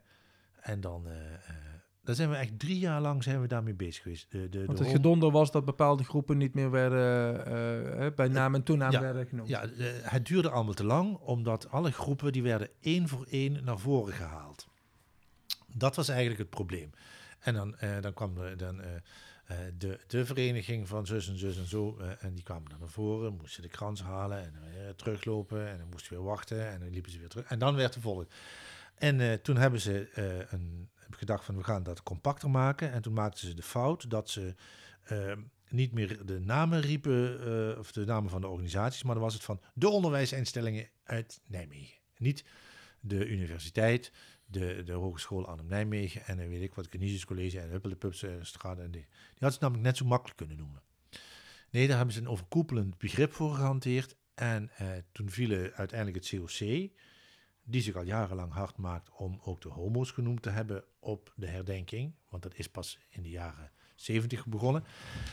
Die vielen onder overige maatschappelijke groeperingen. En ik dacht toen ik het de eerste keer hoorde van wat is dit nu voor een onzin, weet je wel? Dus de restcategorie. Ja, ja. De, de clubjes die we nog niet, uh, die ook nog aan de beurt mogen komen. Ja. Hadden ze dat maar gedaan, was leuker geweest. Maar uh, uh, je, hebt een, je hebt een alternatief bedacht volgens mij toen, of niet? Nou ja, ik, ik, ik, ik begin eerst uh, Ik vraag eerst van wat is er aan de hand? Weet ja. je wel? En dan word je van het vier vijf mei-comité word je gestuurd naar uh, de uh, gemeente. Want uh, die zeggen van, ja, wij moeten dat van de gemeente. En de gemeente zegt van, nee, dat heeft het vier vijf mei-comité gedaan. En dan zegt het vier vijf mei-comité, ja, wij hanteren de landelijke richtlijnen. Dan bel ik de, het landelijke dingen en er zijn geen landelijke richtlijnen. Dat zeg ik dan weer tegen het vier vijf mei-comité. En die zeggen van, nou, dan moet je naar de gemeente. En de, en de gemeente stuurt we weer terug. Dus toen we twee jaar verder waren, zei ik tegen het C O C... Jullie kunnen hoog en laag springen, maar ik ga nu actie voeren. Ja, we moeten toch onderhandelen. Ik ga jullie lekker onderhandelen. Op ieder vier mei... Ieder zijn rol. Ja, op, jullie, jullie praten, ik doen. Ik heb een, uh, ik heb een bloemenkransje besteld in de regenboogkleuren. Hè? zeventig euro kostte dat. Krijg hier bij Potsierlijk hebben ze de beste bloemen van Nijmegen. En, uh, nou, die hebben een heel mooi kransje gemaakt. En dat heb ik 's middags daar neergelegd. Uh, ruim voor de... Uh, Uh, toen moest ik smiddag om een uur of twaalf of zo gedicht voorgelezen. Wat bij, uh, bij Trajansplein is dat ja, al. Bij het, de, de, de, de, al die standaarden stonden al klaar en die kransen lagen er al allemaal bij. Nee, die lagen er nog niet. Die, die, maar die, uh, die, die... En ik stond er in mijn eentje en er stonden een paar mensen aan de andere kant van de straat. Verkeer ging gewoon langs, een paar fotografen erbij. En uh, ik dacht van, ik heb het gewoon gedaan. Ik heb laten zien van, jongens, hier, daarom doe ik dat. En uh, ik word voor de gek gehouden. Ik wil, ze, ze, ze proberen met smoesjes er onderuit te komen. En ik hoef dit niet langer te pikken. We zijn nu drie jaar verder. Die flauwekul moet maar eens opgehouden. Want jij vond het belangrijk dat de homoslachtoffers uit de Tweede Wereldoorlog ook hun uh, plek ja, kregen. En als je, als je wel de burgemeester afzonderlijk kunt laten komen, de wethouder afzonderlijk kunt laten komen, de meer van het Joodse comité afzonderlijk kunt laten komen, dan moet je niet te beroerd zijn om de organisaties met naam en toenaam te noemen. Je kunt ze best collectief noemen. Alle drie tegelijk komen ze die krans leggen. Is helemaal niet erg. Maar dan in die, in die tijd dat je overige maatschappelijke groeperingen hebt uitgesproken, kun je ook C O C Nijmegen en uh, weet ik wat uh, nog genoemd hebben. Doet er helemaal niet toe. Dus, en dat is toen veranderd. Dit jaar was er geen, uh, geen officiële kranslegging. Ik heb, ik heb uh, niet gevolgd. Ik, ik weet niet, er was iets. Dat kon ik niet volgen. Maar ja. Ik, ik was het die dag. Er is wel iets geweest, maar dan uh, een petit comité, zeg maar. Dus ja, ja, ik kwam er ja. toevallig wel langs ja. op het moment dat het gebeurde. Maar, uh, maar dat je, is dan ook zoiets waar jij van vindt, dit moet, dit gaan we doen. En, uiteindelijk wel, ja. ja. Weet je, de, uiteindelijk zou ik het samen met het C O C hebben uh, en, en nog, nog een paar clubs hebben gedaan. Maar ja, die waren nog steeds in onderhandelingsmoed. Ja, jongen, kom op, er moet wat gebeuren. De, de, we blijven niet roepen, hallo, uh, waar zijn we mee bezig? Ik heb die landelijke richtlijnen opgevraagd. Ik heb ze gepresenteerd bij uh, vier vijf mei-comité en die houden nog steeds de poot stijf. Ja. Stelletje dommerikken. Hey, en uh, zoiets komt ook weer op je pad. Als in, uh, jij, jij weet dat het speelt, jij hebt daar een hele duidelijke mening over. En uh, je gaat vervolgens voor uh, rechtvaardigheid eigenlijk. Ja. Z- zijn er nu ook dingen bezig waar jij van vindt van hier ga ik zeker, hier ga ik zeker nog wat mee doen? Bureaucratieboek is natuurlijk van twintig twintig, dat is nog redelijk recent. Zijn er ook andere onderwerpen waar je van denkt, dat moet echt beter in Nijmegen of dat moet misschien wel beter op landelijk? Ik had er geen twintig twintig op moeten zetten. Dat was... ja, wel, je kan elk jaar nieuw maken. ja. ja, dat zou kunnen, want ik, ik heb er nog duizend liggen op. Ah, dan, uh, nou ja, misschien een stickertje. Donald Duck heeft elk jaar een nieuw vakantiedoelboek, uh, weet ik toevallig van mijn dochter. Ja, weet ik. Uh, de, de, uh, dit, dit is tijdloos hoor. Het is in twintig twintig uitgegeven en uh, het, het, er is nog niks veranderd. Nee, dus nee het, uh, dat zal ik nog wel even duren. Het is een heel leuk cadeautje uh, om dit jaar met Sinterklaas en Kerstmis te geven. Ja, ja, ja, precies. Het is ook te koop uh, aan de afloop van, uh, van die theatervoorstelling, hoor. En de, uh, Want waar de... kunnen mensen terecht voor die theatervoorstelling? Dat is misschien nog wel een goeie. Dat is de Theatergroep Greppel uh, op de website. Uh, okay. uh, Theatergroep Greppel. Ik zal hem in de show notes opnemen. De, de, uh, uh, dat was nu vraag. Oh ja, de, de dingen waar ik nu mee bezig ben. Dat is die theatervoorstelling. Uh, Kijk, de, die hele belastingaffaire. Ik, eh, ik heb het boek eh, van iemand geleend van zo hebben we dat niet bedoeld. Ja. Ik kom er niet doorheen. Ik dat, word... Het boek van uh, Jesse Frederik van de Correspondent is dat. Ja. Een, een enorm dik boek over de toeslagenaffaire. Uh, het leest uh, op zich heel makkelijk weg hoor. Uh, maar bij bladzijde vijftig... Uh... Met zijn herhaling van zetten is het eigenlijk... Uh, wat nou ja, de, ik kan er gewoon niet meer tegen dat, dat het zo lang... De, er, zijn, er gebeurt heel veel en er zijn heel veel mensen die zien dat het misgaat. En uh, niemand grijpt in. Ja. En uiteindelijk roept iedereen van ja... we. Dat hadden we zo niet moeten laten gebeuren. En nog steeds grijpt niemand in. Want er is wel gezegd van het moet veranderen, maar er verandert niks. Vandaag maakt de ombudsman bekend van uh, de, de, uh, de, de afhandeling van de klachten is gewoon godsgruwelijk traag. Want nu is het van, we moeten het zorgvuldig gaan doen. Ja, weet je, dus de, de, de, de, de, de uh, ik word weer boos. Niet doen. Uh, het voordeel van die hele coronacrisis uh, lockdown was een beetje dat je je eigen spullen op orde kon uh, maken. Maar ook daar liepen we allemaal tegen een muur van, van uh, niks doen aan. Weet je, omdat je eigenlijk, je kon nergens meer optreden. Iedereen in het pand uh, werd een beetje ziek van, uh, van, van dat er niks gebeurde. Dus er is ook, uh, er gebeurde ook bijna niks meer. Dat is, dat is heel demotiverend geweest. Wat, wat bedoel je nou? Iedereen in het pand in de, in de fase? In de fase, ja. Want ja, daar zitten natuurlijk veel mensen zoals jij die naar buiten moeten. Met vorig jaar in maart rinkelde die eerste week overal de telefoon. Klus gaat niet door, klus gaat niet door, klus. Nou, en aan het eind van de maand staat iedereen zonder werk. Ja. Dus ja, de, uh, uh, kijk, er is genoeg onrechtvaardigheid in deze wereld waar ik me tegen kan verzetten. Maar dat, nu, dat, ik doe dat nu met mijn bureaucratieverhaal en, ik, en mijn uh, dictatorlezing. Die ik ook nog heb. Een dictatorlezing? Ja, twee jaar terug uh, heb ik op de Zwarte Cross een workshop uh, hoe pleeg ik een staatsgreep gegeven. En doe, de, doe er eens drie tips uit.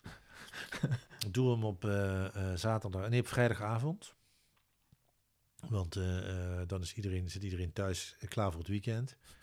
Uh, zorg dat je de pers uh, in handen hebt voordat je begint. En uh, speel het leger tegen elkaar uit. Nee, de, dat is ook wel, nou weet je, een van mijn, uh, mijn uh, grote thema's in alle dingen die ik doe is macht en machtsmisbruik. Ja. En um, dat zat er al van jongs af aan in. Je, je, mijn ouders leven niet meer, maar je had ze kunnen vragen. Als die zeiden van, uh, jij mag dat niet doen omdat ik dat zeg. Nou, dat kwam er bij mij niet in. Nee. Waarom niet? Omdat ik dat zeg. Ja, maar waarom, waarom dan niet? Pats, weet je. Ik kreeg een draai op de oren, dat kon toen nog. Ja. Maar... Um, zit er ook nog steeds niet in, Jacques, denk ik. Nee, je kunt... Uh, uh, ik, wil, ik wil best dingen niet doen. En ik, kan ook, ik weet ook wel hoe ik me moet gedragen, hoor. Maar uh, uh, dat vind ik dan ook nog steeds zo. Bij alle acties die ik bedenk, maak ik niks kapot. De, uh, in die tijd dat er tegen geprotesteerd werd tegen Shell, ging ik muziek maken. En dan had je ook van die vergaderingen. En dan riepen mensen, kom, we gaan slangen doorknippen bij de tankstations. En dan zei ik van, uh, dat ga je niet doen. En uh, als je dat van plan bent, dan ga ik ervoor staan. Want dat, je gaat niks kapot maken. Je mag rustig tegen iedereen die er gaat tanken zeggen van... Uh, elke liter benzine is een dode neger. Prima, maar dat gaat niet uh, uh, kapot maken wat niet van jou is. Dat moet je ook niet doen. Dat zijn normen en waarden die je dan uh, hoog hebt zitten. Ja, je blijft gewoon met je poten van andermans punt ja, af. Ja, ja. Iedereen die denkt dat hij... Dat vind ik ook zoiets gruwelijk met die stomme stickers die overal geplakt worden. Denk van, hou er eens mee op. Weet je wel... Uh, uh, Ik zou, ik, als, ik, als ik het weet dat jij, dat jij die sticker bij mij op de deur plakt, kom ik een keer bij jou thuis en plak ik hem midden op je beeldscherm. En dan met een goede lijm, hoor. Hou er rekening mee. Of op je toetsenbord, weet je wel. Dat je, dat je, dat je vingers aan die toetsen van... Ja. Nee, nee, kijk, dat is al wat ik net in het begin ook al zei. Ik kan hele leuke dingen bedenken en ik kan ook hele erge dingen bedenken. Maar als jij vervelend tegen mij doet... dan blijf ik redelijk lang aardig tegen jou... totdat ik denk van, nu is genoeg geweest. Klaar. Ja. Jij doet niet aardig tegen mij, zeg ik dan. Bij wijze van spreken. Ja. Of ik laat ze merken van, ik ben er niet van gediend... dat je me zo behandelt. Terwijl de, in de dingen die je maakt... wil je wel dat je ook dingen toevoegt... aan datgene wat er al is... in plaats van dat je het kop, kapot maakt. Zoals zo'n uh, doelboek, ja. Waarbij dat het geval is. Ja. Uh, weet je, dat is, ik had de middelen om het te maken. Dat was ook één ding. Nou, en want ik, ik werk, ik verdien mijn geld met glas- en loodramen maken... en met, met andere ontwerpen waar ik voor betaald word. Of lezingen, bij de politie of zo, weet je. En dan, uh, dan heb ik geld, dan kan ik al mijn rekeningen betalen... en als ik dan geld overhoud, dan doe ik daar iets leuks mee. Zo heb ik ook die politieke partij opgericht. Ja, daar hebben we het nog niet over gehad, want daar ben ik ja. nog het meest verwonderd door. Dat uh, help Jacques Splinter in het plush... Ik beloof één ding, ik ga helemaal niks doen. Dat was een beetje de ondertitel. Nou, ik vind altijd wel grappig mensen... Voor, voor ik beloof Bas. u dat ik niets zal doen. Ja. Dat was de ondertitel. Ja. Hoe, hoe hou je dat in je hoofd? tweeduizend twee volgens mij, hè? Ja, tweeduizend één, tweeduizend twee. Ja. Um, het kwam uit frustratie voort. Dat kan bijna niet anders, denk ik. Nou, ik ergerde me dood aan alle jongens en meisjes die de politiek ingaan... en uh, uh, alleen maar voor hun carrière. De Paul de Plas en de Guusjes ter Horst. Aan die kunst. Henk Beerten. Um, En jij dacht, uh, als zij het kunnen, dan ga ik het ook doen, maar dan uh, anders. Nou, ik dacht van, uh, ik kan wel gaan roepen van jongens, jullie, uh, jullie doen het niet goed. En dat, dat tot dan toe vonden een aantal politici dat, uh, dat allemaal leuk en aardig. Hubert Bruls was destijds wethouder. Mm. En uh, uh, die... Uh, uh, ik dacht van, weet je, uh, ik kan laten zien, of ik kan roepen van het deugt niet. Ik kan ook laten zien hoe je de politiek in kunt gaan. En moet ik een leuke manier bedenken om mensen aan het denken te zetten dat ze moeten gaan stemmen op iemand die ze naderhand aan hun jas kunnen gaan trekken. Van hallo, je hebt dit beloofd, maar nou hou je je er niet aan. Dat, zeker op de lokale uh, politiek is dat zo. Uh, Wouter, ik was destijds platform tot behoud van het Valkhofpark, dat speelde ook al. Hè. Met de dus, Donjon uh, was dat... Uh... Ja, en... Uh, uh, ook gewoon een actie bedacht om, om, de, om daar uh, uh, een leuke actie om de, te laten zien van jongens, dit gaat hem niet worden. De, um, de politieke partijen die kwam in beeld. Uh, dacht van nou weet je wat, ik ga gewoon uh, ik, ik ga eens even uitzoeken wat het kost, wat ik moet doen om een politieke partij uh, op te richten uh, en uh, te doen. En uh, je moet je inschrijven bij de uh, Kamer van Koophandel. Je moet handtekeningen hebben toch ook of niet? Uh, nee, wacht even, dat komt dadelijk. Excuses. je, moet eerst een, je moet eerst een vereniging oprichten, uh, want je hebt een partij nodig. Dus uh, die, die moet je bij de notaris moet je zevenhonderdvijftig euro betalen. Dan heb je uh, inschrijven bij de Kamer van Koophandel. Ik was toen nog, uh, moest toen nog uh, moest je er ook voor betalen. Dan moet je uh, je inschrijven in het kiesregister. Uh, daar uh, uh, moet je zevenhonderdvijftig euro voor betalen. Dan moet je uh, dertig handtekeningen verzamelen van mensen die, die steunverklaringen hebben. Uh, en moet je die op een bepaald moment, op een bepaalde dag, moet je die inleveren als nieuwe partij. Als zittende partij hoef je een aantal dingen niet meer te doen. Dus zo gauw je eenmaal in het systeem zit... Ja, het is makkelijk om er te blijven. Ja, daarom krijg je ook al, uh, alles om iedereen die... Uh, Het, het, het, het, het is ook nog eens een keer zo dat je... Je moet via een partij moet je gekozen worden... maar alle benoemingen zijn op persoonlijke titel.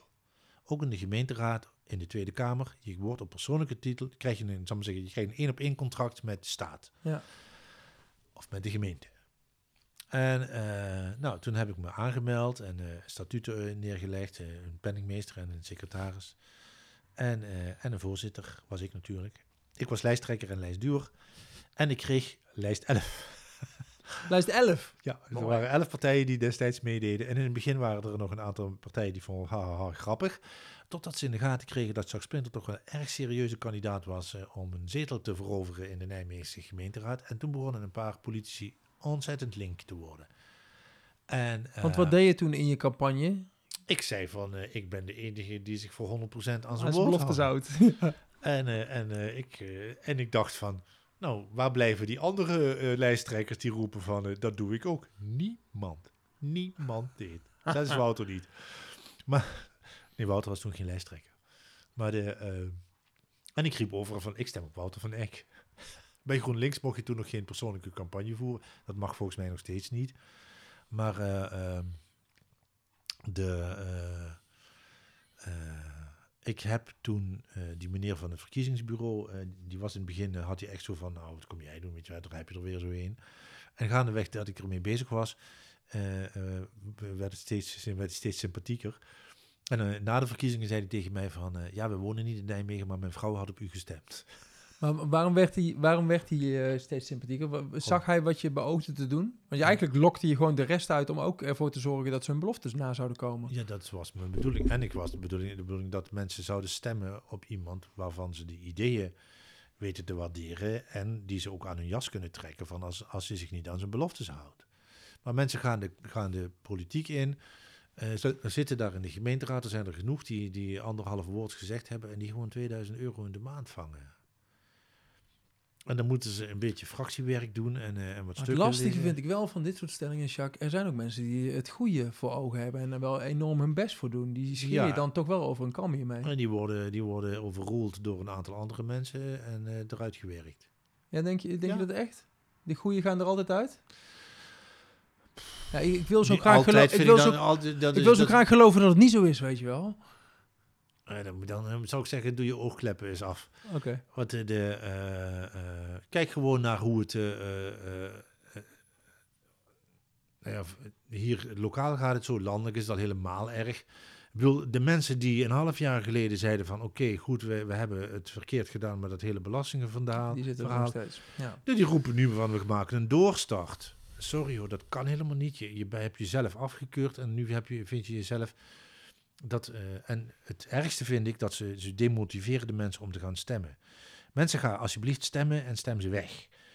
Want iedereen die niet gaat stemmen, stemt voor het zittende systeem. Ja, maar hoe stem je ze weg dan?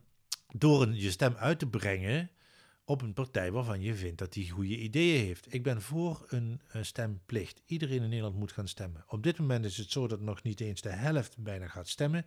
En van die helft is er dan een krappe meerderheid. Dus vijfentwintig procent van de mensen die gestemd hebben, of mensen kunnen stemmen, die bepalen uiteindelijk wat er dan besloten wordt. Ja. En dat moet niet. Ik bedoel, ook al stemt iedereen extreem rechts, dan weten we in ieder geval dat Nederland een extreem rechts land is. Dat is het toch al. Dan hoef je ook niet uh, voor, uh, voor de, de... Dat kun je niet eens meer ontkennen. Maar de, um, nu is het zo dat... dat uh, uh, eerlijk gezegd, dat zootje ongeregeld in Den Haag...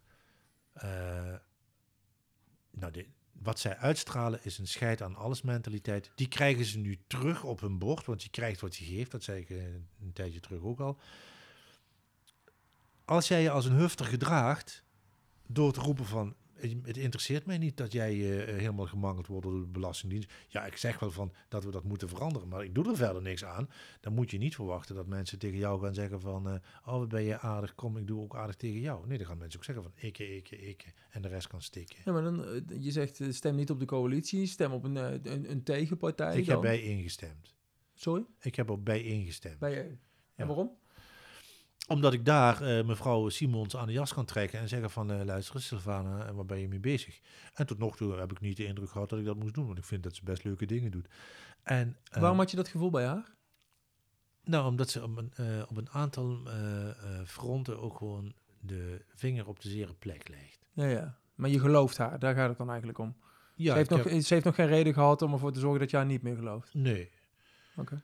En uh, als het wel zover komt, dan, dan uh, krijgen ze te horen. Ja. En uh, tot die tijd uh, uh, krijg je, bedoel, je, je, je moet je wel aannemen van dat een aantal mensen wel deugen, want anders kom je er natuurlijk niet. Nee, dat. Maar, maar daar heb ik nog een beetje het gevoel van, uh, die, die staat tenminste nog een beetje in de maatschappij. Ja. Rutte, die, die leeft in een, in een uh, isolatiebubbel, uh, uh, die, die, die, die hebben geen enkele voeling. Die komen naar buiten op het moment dat er op ze gestemd moet worden. Daarom hebben ze nu gezegd, we maken een doorstart. Want als er nieuwe verkiezingen komen, gaat Omtzigt met vijfentwintig zetels aan de haal. Mm. Dus dat is gewoon heel raar. Ja, ja, en dat is dus, uh, uh, uh, het gaat over de carrière-tijgers, daar wilde jij iets aan, ja. uh, aan doen. Hoeveel stemmen moest je halen om, wel, uh, om een zetel te halen? Uh, je had je er ongeveer vijftienhonderd nodig. Ah. En ik heb er vijfhonderdvierentwintig of achtentwintig, of zo heb ik er gehaald. vierentwintig, vijfhonderdvierentwintig okay. Had jij er. En uh, dat is statistisch echt extreem veel. Want elke, een nieuwkomer die meer dan tweehonderd stemmen uh, haalt bij de gemeenteraadsverkiezing, ja, is echt heel goed. En uh, nou, ik heb, dat is ook nog, dat ik nu onthullen. Ik heb de laatste week van de campagne, heb ik uh, tegen iedereen in mijn omgeving gezegd, als jij op mij stemt, praat ik nooit meer met je.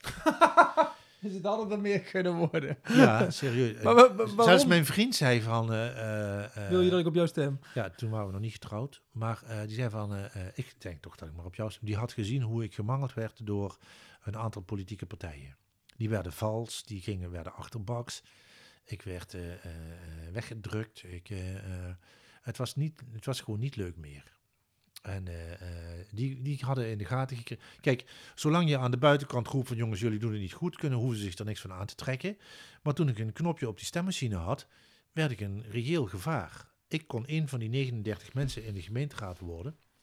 Maar sterker nog, als ik alle zetels had gekregen, had ik, uh, zal maar zeggen, de macht overgenomen in de stad.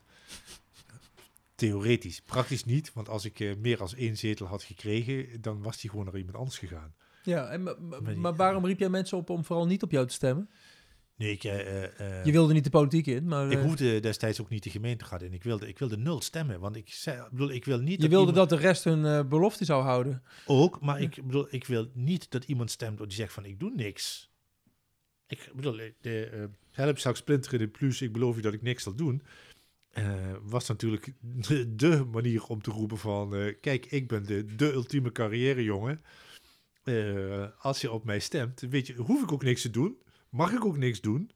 En kan ik gewoon uh, achteroverleunen en uh, tweeduizend euro vangen. En daar kan niemand wat van zeggen, want dat had ik beloofd. Dus dat, dat, uh, dat, zal maar zeggen, dat dilemma... Ja. Dat leg je gewoon daar neer. En dat, dat schudt de mensen een klein beetje wakker. Ja. En een a- er zijn mensen die zeiden van... ik ben nooit gaan stemmen, maar dit vond ik leuk. Fout, niet doen. Um, stem dan gewoon op iemand... Die, wiens ideeën je wel ziet zitten, weet je wel. En uh, ik zei dan altijd van... je kunt bijvoorbeeld ook op Wouter van Eck stemmen... want die heeft goede dingen. de, uh, Wouter is naderhand afgebrand. Uh, uh, ja, die is, uh, zit niet meer in de politiek. Zit in het uh, voedselbos Ketelbroek natuurlijk. In ja, Groesbeek nu. Prima, uh, prima move die die gemaakt goed heeft. Goed terechtkomen. Ja, heel goed. Hm. Die, uh, uh, maar de, de, uh, de, de bedoeling was... nul stemmen. Ook zo, dat staat ook haaks op de, de, het streven van ik wil alles. Toen we met de Creatieve Partij Nijmegen uh, tien jaar later uh, weer terugkwamen. Ja, want je hebt voor de tweede keer toen een uh, politieke partij opgericht. Uh, de Creatieve Partij Nijmegen. Ja, toen waren we ondertussen zover met een heleboel mensen dat we vonden dat het toch maar moest veranderen. En dat er mensen met ideeën in de gemeenteraad moesten komen. Want dat was wel, dat was wel echt de bedoeling van we gaan wel echt iets veranderen. Het was geen tegenstem die je daarmee wilde luiden. Nee, nee, nee, want we hadden, we hadden ook doelbewust uh, uh, uh, veertig mensen op de lijst gezet. Ja. En gezocht ook van uh, uh, uh, uh, die allemaal iets, uh, uh, uh, die ook op een creatieve manier de problemen kunnen oplossen. En niet, het is echt te zielig voor woorden, maar er wordt meer gepraat over tien cent op de vuilniszak als over een structureel probleem als uh, de, uh, de woningbouw. Weet je wel, er is een, er is een kwart van de achthonderd miljoen die er in deze gemeente omgaat, die gaat naar dat woonverhaal. Uh, uh, De jongens van bouwen en wonen, het vastgoed uh, verhaal van de gemeente. En dat wordt met hetzelfde gemak aan, uh, uh, aangenomen als uh, uh, de rest van de begroting. Ja. Er wordt niet over gepraat. Om, en dan, er zijn zelfs, ik heb met, met hoe heet die, die, die wethouder, uh, vergeet zijn naam, van cultuur, op de Oranje Singelmoeding, van de S P. Uh, Bert Veldhuis. Die probeerde ik wat uit te leggen en die zei na twee minuten van... ja, nee, van geld heb ik geen verstand. Die werden op de benen... die hebben ze op vastgoed gezet. Ik dacht van, ja, slim voor die jongens van vastgoed. Want dan heb je een wethouder daar zitten... die gewoon ja zegt tegen eenentwintig miljoen voor het slachthuis. Noem maar wat, hè. Mm. Maar waar moest de creatieve pa- partij... Uh, waar moest die antwoord op bieden? Hoe, hoe had je dat gezien? Uh, wij, wij zouden een... Uh, uh, dat is wel grappig wat wij toen wilden. Uh, zie je nu ook wel in dat hele... Uh, uh, al die bewegingen die die democratie wat uh, uh, breder willen trekken. Uh, gewoon, welke situatie ook, je maakt hem bespreekbaar. Je, je gaat met een collectief kijken van wat kun je eraan doen. En dan neem je een beslissing. En niet van, uh, wij vinden dit, jullie vinden dat, ruzie, ruzie, ruzie. Nee, gewoon, wij gaan samen op zoek naar de beste oplossing. Ja, geef mij een team... Geef mij een dossier op maandag en ja. op vrijdag zijn we klaar. Ja. Niet eindeloos bekvechten. Sterker nog, zorg ook dat je mensen goed geïnformeerd zijn. Want heel veel gemeenteraadsleden die lezen de stukken niet eens. Dat zijn, en dan zitten ze in de commissie één, want daar hebben ze geen tijd voor. En de commissie twee denken, het is een bijbaantje. Ja, dat moet het niet zijn. Als jij gemachtigd bent om uh, die honderdvijfenzestigduizend mensen in Nijmegen te vertegenwoordigen, want dat ben je... dan moet je je daar ook wel een beetje fatsoenlijk voor inzetten. Maar eigenlijk wilde je het systeem omgooien en opnieuw beginnen met de creatieve partij, als ik je zo hoor. Met de creatieve partij wilden we de absolute macht. Ja, waarvan je van tevoren wist, dat gaat het niet worden, maar dat is dan opnieuw later. We werden nog erger gemangeld door Rad Jaspers. De krant is een uh, hele vervelende factor geweest in dit uh, verhaal. Die, uh, dat is het baasje bij de Gelderlander en die, heeft, uh, die, die, uh, die flikte het om uh, bij allerlei debatten die er in de... In de uh, gegeven werden om tegen de organisaties te zeggen van... al die kleine partijen, die hoef je niet uit te nodigen. We werden netjes uitgenodigd. Door, als er weer ergens een debat was, iedereen in de partij werd uitgenodigd. En dan mocht Rad Jaspers, ik noem hem sinds die tijd Rad Jaspers... die mocht dan uh, zo'n debat leiden... omdat die vond dat hij er verstand van had... en die, uh, uh, die stuurde de hele boel uh, uh, weg. Maar dit, dit klinkt als een uh, persoonlijke... Uh, ja, het, het is een persoonlijke aanval. Maar ik kan me ook v- vanuit organisatieaspect... Kan hem, je voelt recht wat meer bij dan... Uh, van, het feit dat orga- je als gemeente zo dom bent... om uh, de hoofdredacteur van de stadsredactie te vragen... om die debatten te leiden, is heel slecht. Want het gaat, die, heeft zich daar, die mag zich daar als krant mee bemoeien... maar die moet zich daar inhoudelijk niet mee bemoeien. En die stuurt ja, ja. dus samen. Als de gemeente met... vindt, uh, er zijn elf partijen... dan moet je die elf partijen ook de kans geven om uh, zich te laten zien. Ja, en, en dan werd door de krant werd gezegd van... we praten alleen maar met de vijf zittende partijen... Uh, uh, of de vijf grootste partijen... en de rest uh, die mogen voor spek en bonen meedoen. Ja. En die kregen dan ook nog eens een keer... elke keer een trap na van meneer de presentator. Dat was echt waar. Waarom kregen ze een trap na dan? Dat er zijn uh, zowel uh, Ramon Barends als ik hebben destijds uh, bij, de, bij de burgemeester uh, ons beklag gedaan over de hele gang van zaken. En die zeiden, die, die was dan weer, Hubert was dat, die was dan ook weer zo flauw om te zeggen van ja, daar kunnen we niks aan doen. Ja, nou gast, kom op. Weet je, daar kun je wel wat aan doen. Uh, uh, je kunt gewoon zeggen van dit, dit is niet de goede manier om dit te doen. Haal iemand van buitenaf, laat iemand die echt onafhankelijk is, die debatten leiden, maar niet zo'n, ge, zo'n, uh, zo'n partij van de arbeid kloon uh, die, uh, die daar uh, de boel een beetje mag komen verzieken met zijn uh, eigenwijze meninkjes. Hey, wat ik wel aan je... Kijk, het is heel duidelijk waar je voor gaat. Um, de manier waarop je... Als je mensen niet meer aardig vindt, dan laat je dat ook weten. Ja.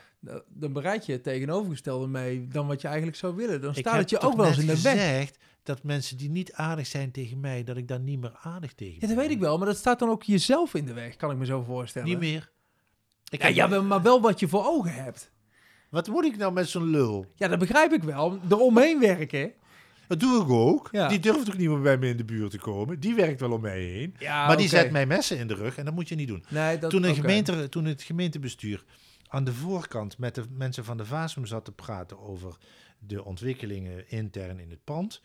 kregen wij via de krant te horen dat er een vrijheidsmuseum, nee, een oorlogsmuseum in de Vasim moest komen.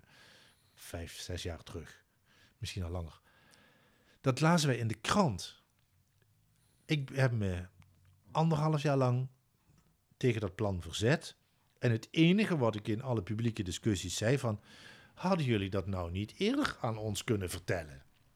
En daar kreeg ik geen antwoord op, op die vraag. Het was, uh, begin, uh, in het begin begon ze eromheen te draaien. En op een gegeven moment was het van... ja, moet je, zit je daar nou nog over te zeuren? Ik zei, ja, als je mij antwoord geeft...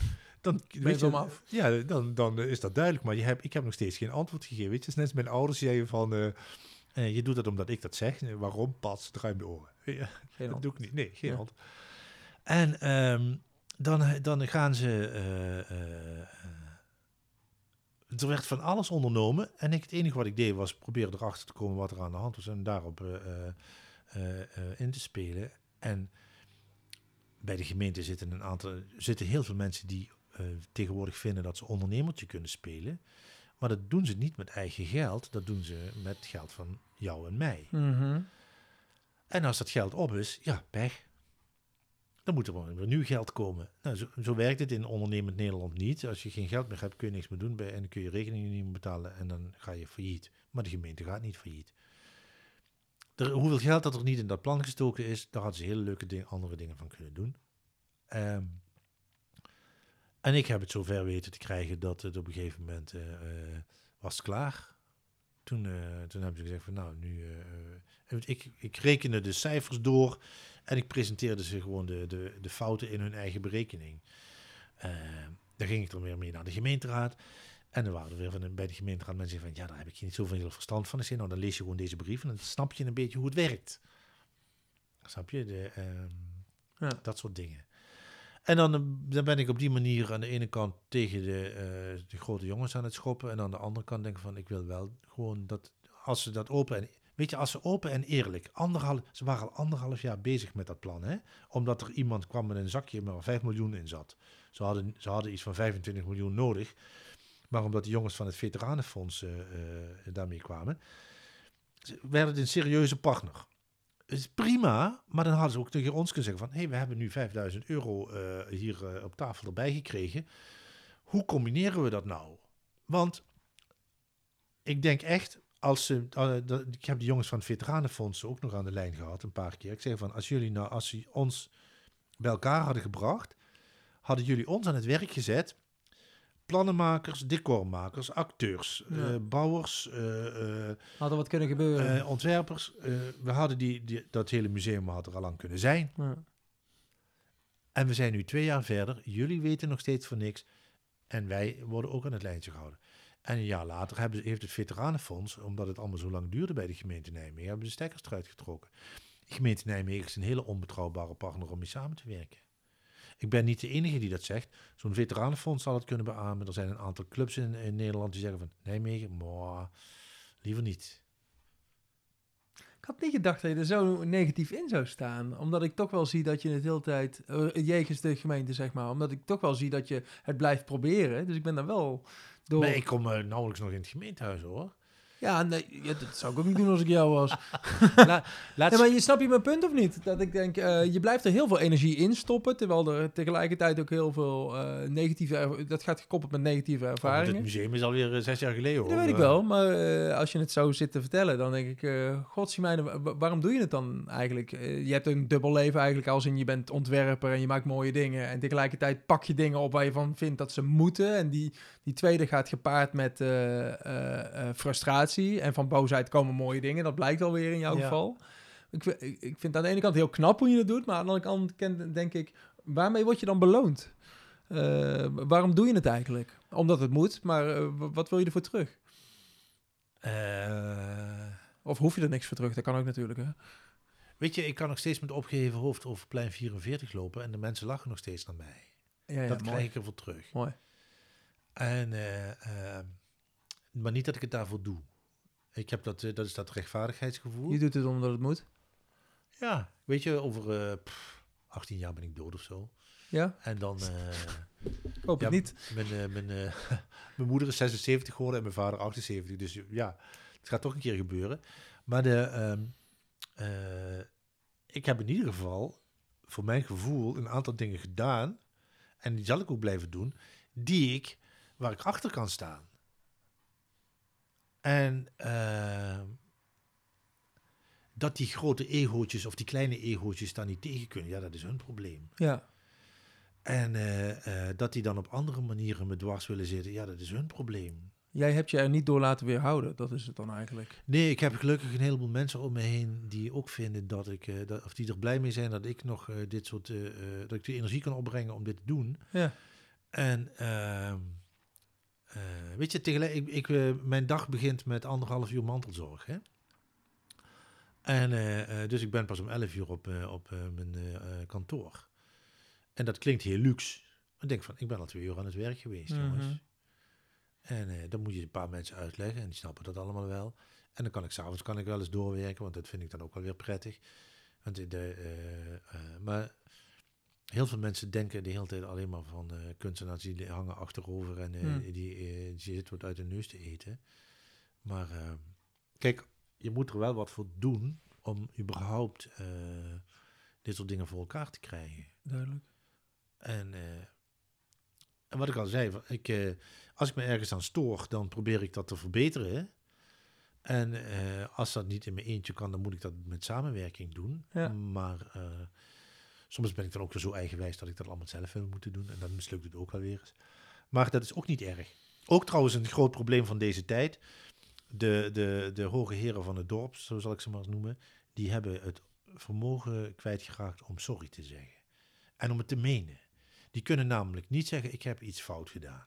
Maar je hebt het over de hoge heren van het dorp? Nou, zo'n, zo'n, zo'n heel kabinet. Als ja, ja. die iets niet goed doen, dan liegen ze op het moment dat ze zeggen van...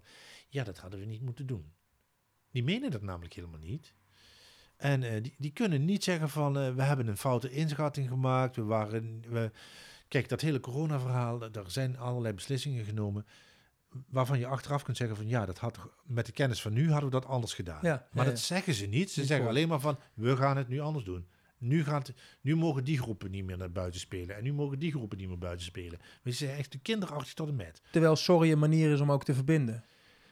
Ja, er stond van de week een leuke column in de krant van hoe je uh, op een uh, goede man- dat je dat je als je iets niet goed gedaan hebt je excuses moet aanbieden, dat je dat open en eerlijk moet doen en dat je dan mee moet praten over hoe het anders moet en dat ook anders gaat doen. Maar in de politiek is het blijkbaar zo dat op het moment dat je iets verkeerd doet, dat je dan weg moet. Ja. Ik, eh, ik neem mijn verantwoordelijkheid, ik sta maar weer eens op. Ik heb daar een keer een ingezonden brief in de Volkskrant mee gehaald. Uh, to, toen uh, Kok wegging. Die zei van, ja, ik, uh, ik neem mijn verantwoordelijkheid, ik ga weg. Nee, dat moet je niet doen. Als je verantwoordelijk bent voor wat er mis is gegaan, dan blijf je zitten totdat het opgelost is en dan mag je weg. Ja, mooi. Ja, ja, mooi. Echt. Ja. Ik, we uh, moeten weer sorry leren, we moeten sorry leren zeggen en vervolgens de shit hoor, leren opruimen. Ja, weet je, dan ben ik alweer een dominee, uh, maar dat ben ik toch al. En, uh, ik ben een dominee en een onderwijzer in het kwadraat. de, uh, uh, de, als je geen zelfreflecterend vermogen hebt, dan moet je vooral uh, niet doen alsof. Ja. Ja. En uh, het is ook nog eens een keer zo, op een gegeven moment als je zit te liegen, dan, dan komt het toch wel een keer uit. Ja. Waar ben je het meest trots op, terugkijkend op alles wat je gedaan hebt? Dat ik uh, mijn vriend uh, door de Masterskliniek uh, heen geholpen heb. Samen met een heleboel andere mensen. Hebben wij gewoon, dat is wel grappig. Um, hij heeft acht maanden op de dwarslezenafdeling gelegen. Dat is helemaal niet grappig. Maar um, in het begin uh, kwam ik daar elke dag. En hij moest ook, uh, hij was helemaal verlamd tot aan zijn nek. Guillain Barré. Staat ook in het boek. Is, ja. een, is, een, is een, een hele rare ziekte. Af en toe maakten we wel van die foute grappen van, ja, je hebt in ieder geval een interessante naam uh, qua ziekte. Niemand had er ooit van gehoord, wij ook niet. Maar uh, uh, hij moest uh, eten krijgen. En uh, dan kwam ik elke dag kwam ik dat doen. En, uh, want om vijf uur staat daar het bord met eten warm. Wordt daar gezet. En dan moest iemand van het... Er werken minstens zoveel mensen op die afdeling als er uh, patiënten liggen. En uh, dus iedereen zit dan daar uh, eten te geven. En uh, op een gegeven moment hadden we bedacht... Dat, is ook altijd heel, dat wist ik ook niet. Uh, als je iemand hebt die, die langdurig ziek is of zo... dan legt er een agenda neer, twee mensen per dag op bezoek laten komen. Niet meer en niet minder, weet je wel. Uh, uh, minder mag wel, maar meer niet. Want het is ontzettend frustrerend dat je de hele week geen bezoek krijgt. Ja. En dan in het weekend... Sorry, in het weekend staan er zes mensen voor je, voor je bed. Met elkaar te praten. Hadden we zes mensen gevonden die ook elke dag stipt om vijf uur eten kwamen brengen. Of kwamen geven. En gewoon uh, zes goede vrienden en vriendinnen die die gewoon wekelijks wilden zien. En die kwamen dan om vijf uur. En van vijf tot zes. En om zes uur kwam bezoek nummer één. Uh, een, weet ik wat, een kennis van een ver weg of een familielid. En om... zeven uh, uur kwam nummer twee. En om uh, acht uur was ik, uh, had ik dan nog het laatste half uurtje. En uh, nou, dat, iedereen die eraan begon, die wist niet hoe lang het ging duren. En dat heeft dus acht maanden geduurd. En op een gegeven moment kon die zelf weer wat meer doen. Maar dan kwamen kwam ze toch om gewoon elke week dat contactmoment te houden.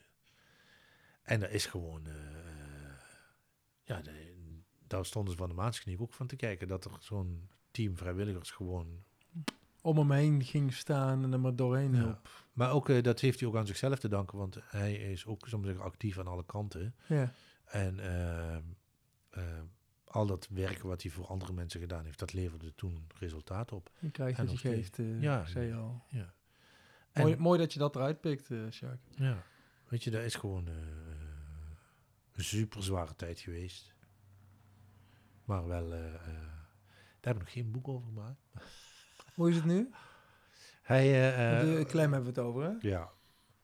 Na, na, uh, uh, na een jaar kon hij lopen in het rek. En, uh, en tw- na twee jaar liep hij de Masterskliniek uit, zonder krukken. Dus dat... Uh, uh, heeft, uh, zeg je nou dat hij zo lang daar heeft gelegen? Of acht, heeft acht jaar, maanden gelegen? Ja, acht maanden intern. En toen nog uh, dik jaren dagbehandeling. Ja, dat moet je af en toe.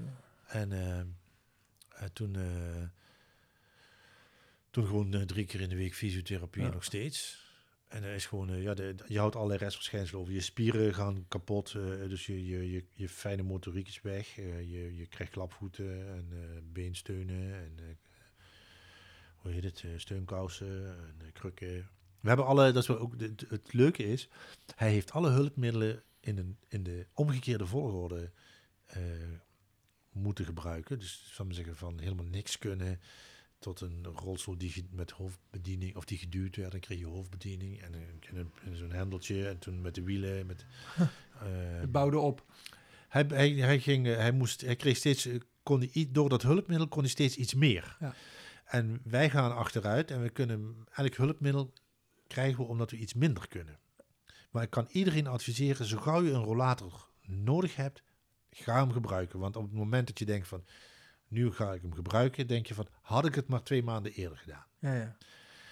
Het is een uh, stap waar je overheen moet, elke keer weer. Maar uh, uh, het... Uh, uh, Omdat je ook afhankelijker denkt te zijn, wat je ook bent. Maar het helpt je ook wel weer verder, wil je zeggen. Ja, ja, ja. En, uh, en uh, uh, je, je hebt er wat aan. Ja. Het is gewoon, uh, gewoon uh, de... de, de uh, Uh, maar de, de, dat ontdekken wij dan ook alleen maar doordat we in die situatie rollen. En echt van de ene op de andere dag is je leven compleet veranderd. Ja. zeven augustus tweeduizend vijf. Dat was het begin. Ja, toen begon het. En de dag daarna was hij compleet verlamd. Hmm. Zonder voorteken was dat, zonder dat je... Ja, een beetje grieperig gevoel krijg je. Ja, ja. Uh, zo komt het, ja, in, in de zomer, weet je. Een beetje zware benen, dat... Uh, Ja, en, en uh, uh, met je hoofd is niks mis. Je had ook geen pijn. Dus uh, voordat je dan bij de, het ziekenhuis bent. Bij het ziekenhuis zeiden ze ook van, we hadden het niet veel eerder kunnen ontdekken überhaupt. Maar omdat het zo'n bijzonder syndroom... Ja, uh, omdat het heel, heel uh, typisch uh, ding is. Ja. We hebben iets van uh, driehonderd mensen in Nederland hebben dat. Of zo. Je hebt een speciale man. Ja, weet je... Als de, uh, nou, goed, maar dat is dan... Uh, uh, dan uh, het, uh, uh, het is een... Uh, Kijk, hij heeft er ook niet om gevraagd om uh, uh, gehandicapt te worden. Dus we lossen het nu op. En uh, af en toe dan gooit hij uit kwaadheid dingen op de grond. En dan moet hij ze zelf oprapen. Alles wat hij uit zijn handen laat vallen, omdat hij dat niet meer kan, raap ik graag voor hem op, hoor. Dat is geen probleem. Als hij het expres doet, dan mag hij het... Uh... Ja, hij schuld ook bijvoorbeeld. Maar dit, dit is... Uh, ja, veel respect voor die mensen in de Masterskliniek, hoor. Ja. Die, die, die, dat is hartstikke zwaar werk. En ik moet zeggen... Uh, Wat er ook gebeurt in Nederland als je een keer uh, ziek wordt. Je, je drukt honderdtwaalf in en uh, nou, nog geen tien minuten later staat er een ambulance voor de deur. Ik ben blij dat we dat wel goed geregeld hebben. Jacques. Ja, het is echt heel goed geregeld. We hebben het en... heel lang gehad over allerlei dingen waar we het niet goed geregeld hebben, maar ja, daar hebben we goed geregeld. Daar ben ik erg blij mee. Goed, dat, uh, nee. F- fijn dat je er was. Graag gedaan. Met zin. Volgens mij hebben we het uur wel volgemaakt. Makkelijk. Bijna twee. Je gaat me knippen. Ja, ik, ik, ik weet het niet. Ik denk het niet. Dankjewel ja. dat je er was. Zo, dat was hem dan weer. De zevenendertigste aflevering alweer van nul twee vier zeven. Ik praat er vandaag met Jacques Splinter. Misschien wel de meest naar rechtvaardigheid strevende ontwerper van Nijmegen. En het was een tijdje geleden dat jullie van mij gehoord hadden. Met dank aan uh, de griep. Dankjewel daarvoor, griep. Maar... Uh, Daar werden jullie wel even lekker voor gecompenseerd met een bijna twee uur durend gesprek. De komende weken heb ik weer nieuwe gesprekken staan, gelukkig. Laat de griep maar even buiten blijven. Um, ja, ik ga niet zeggen met wie, daar komen jullie vanzelf wel achter. Heb jij een tip of een opmerking? Wil je me iets laten weten? Mail me dan op joris apenstaartje nul twee vier zeven punt n l. Ga naar de socials, at podcast nul twee vier zeven. Of uh, ga naar de website nul twee vier zeven punt n l. Nou, dit was het voor deze keer. Tot de volgende maar weer. Haaien!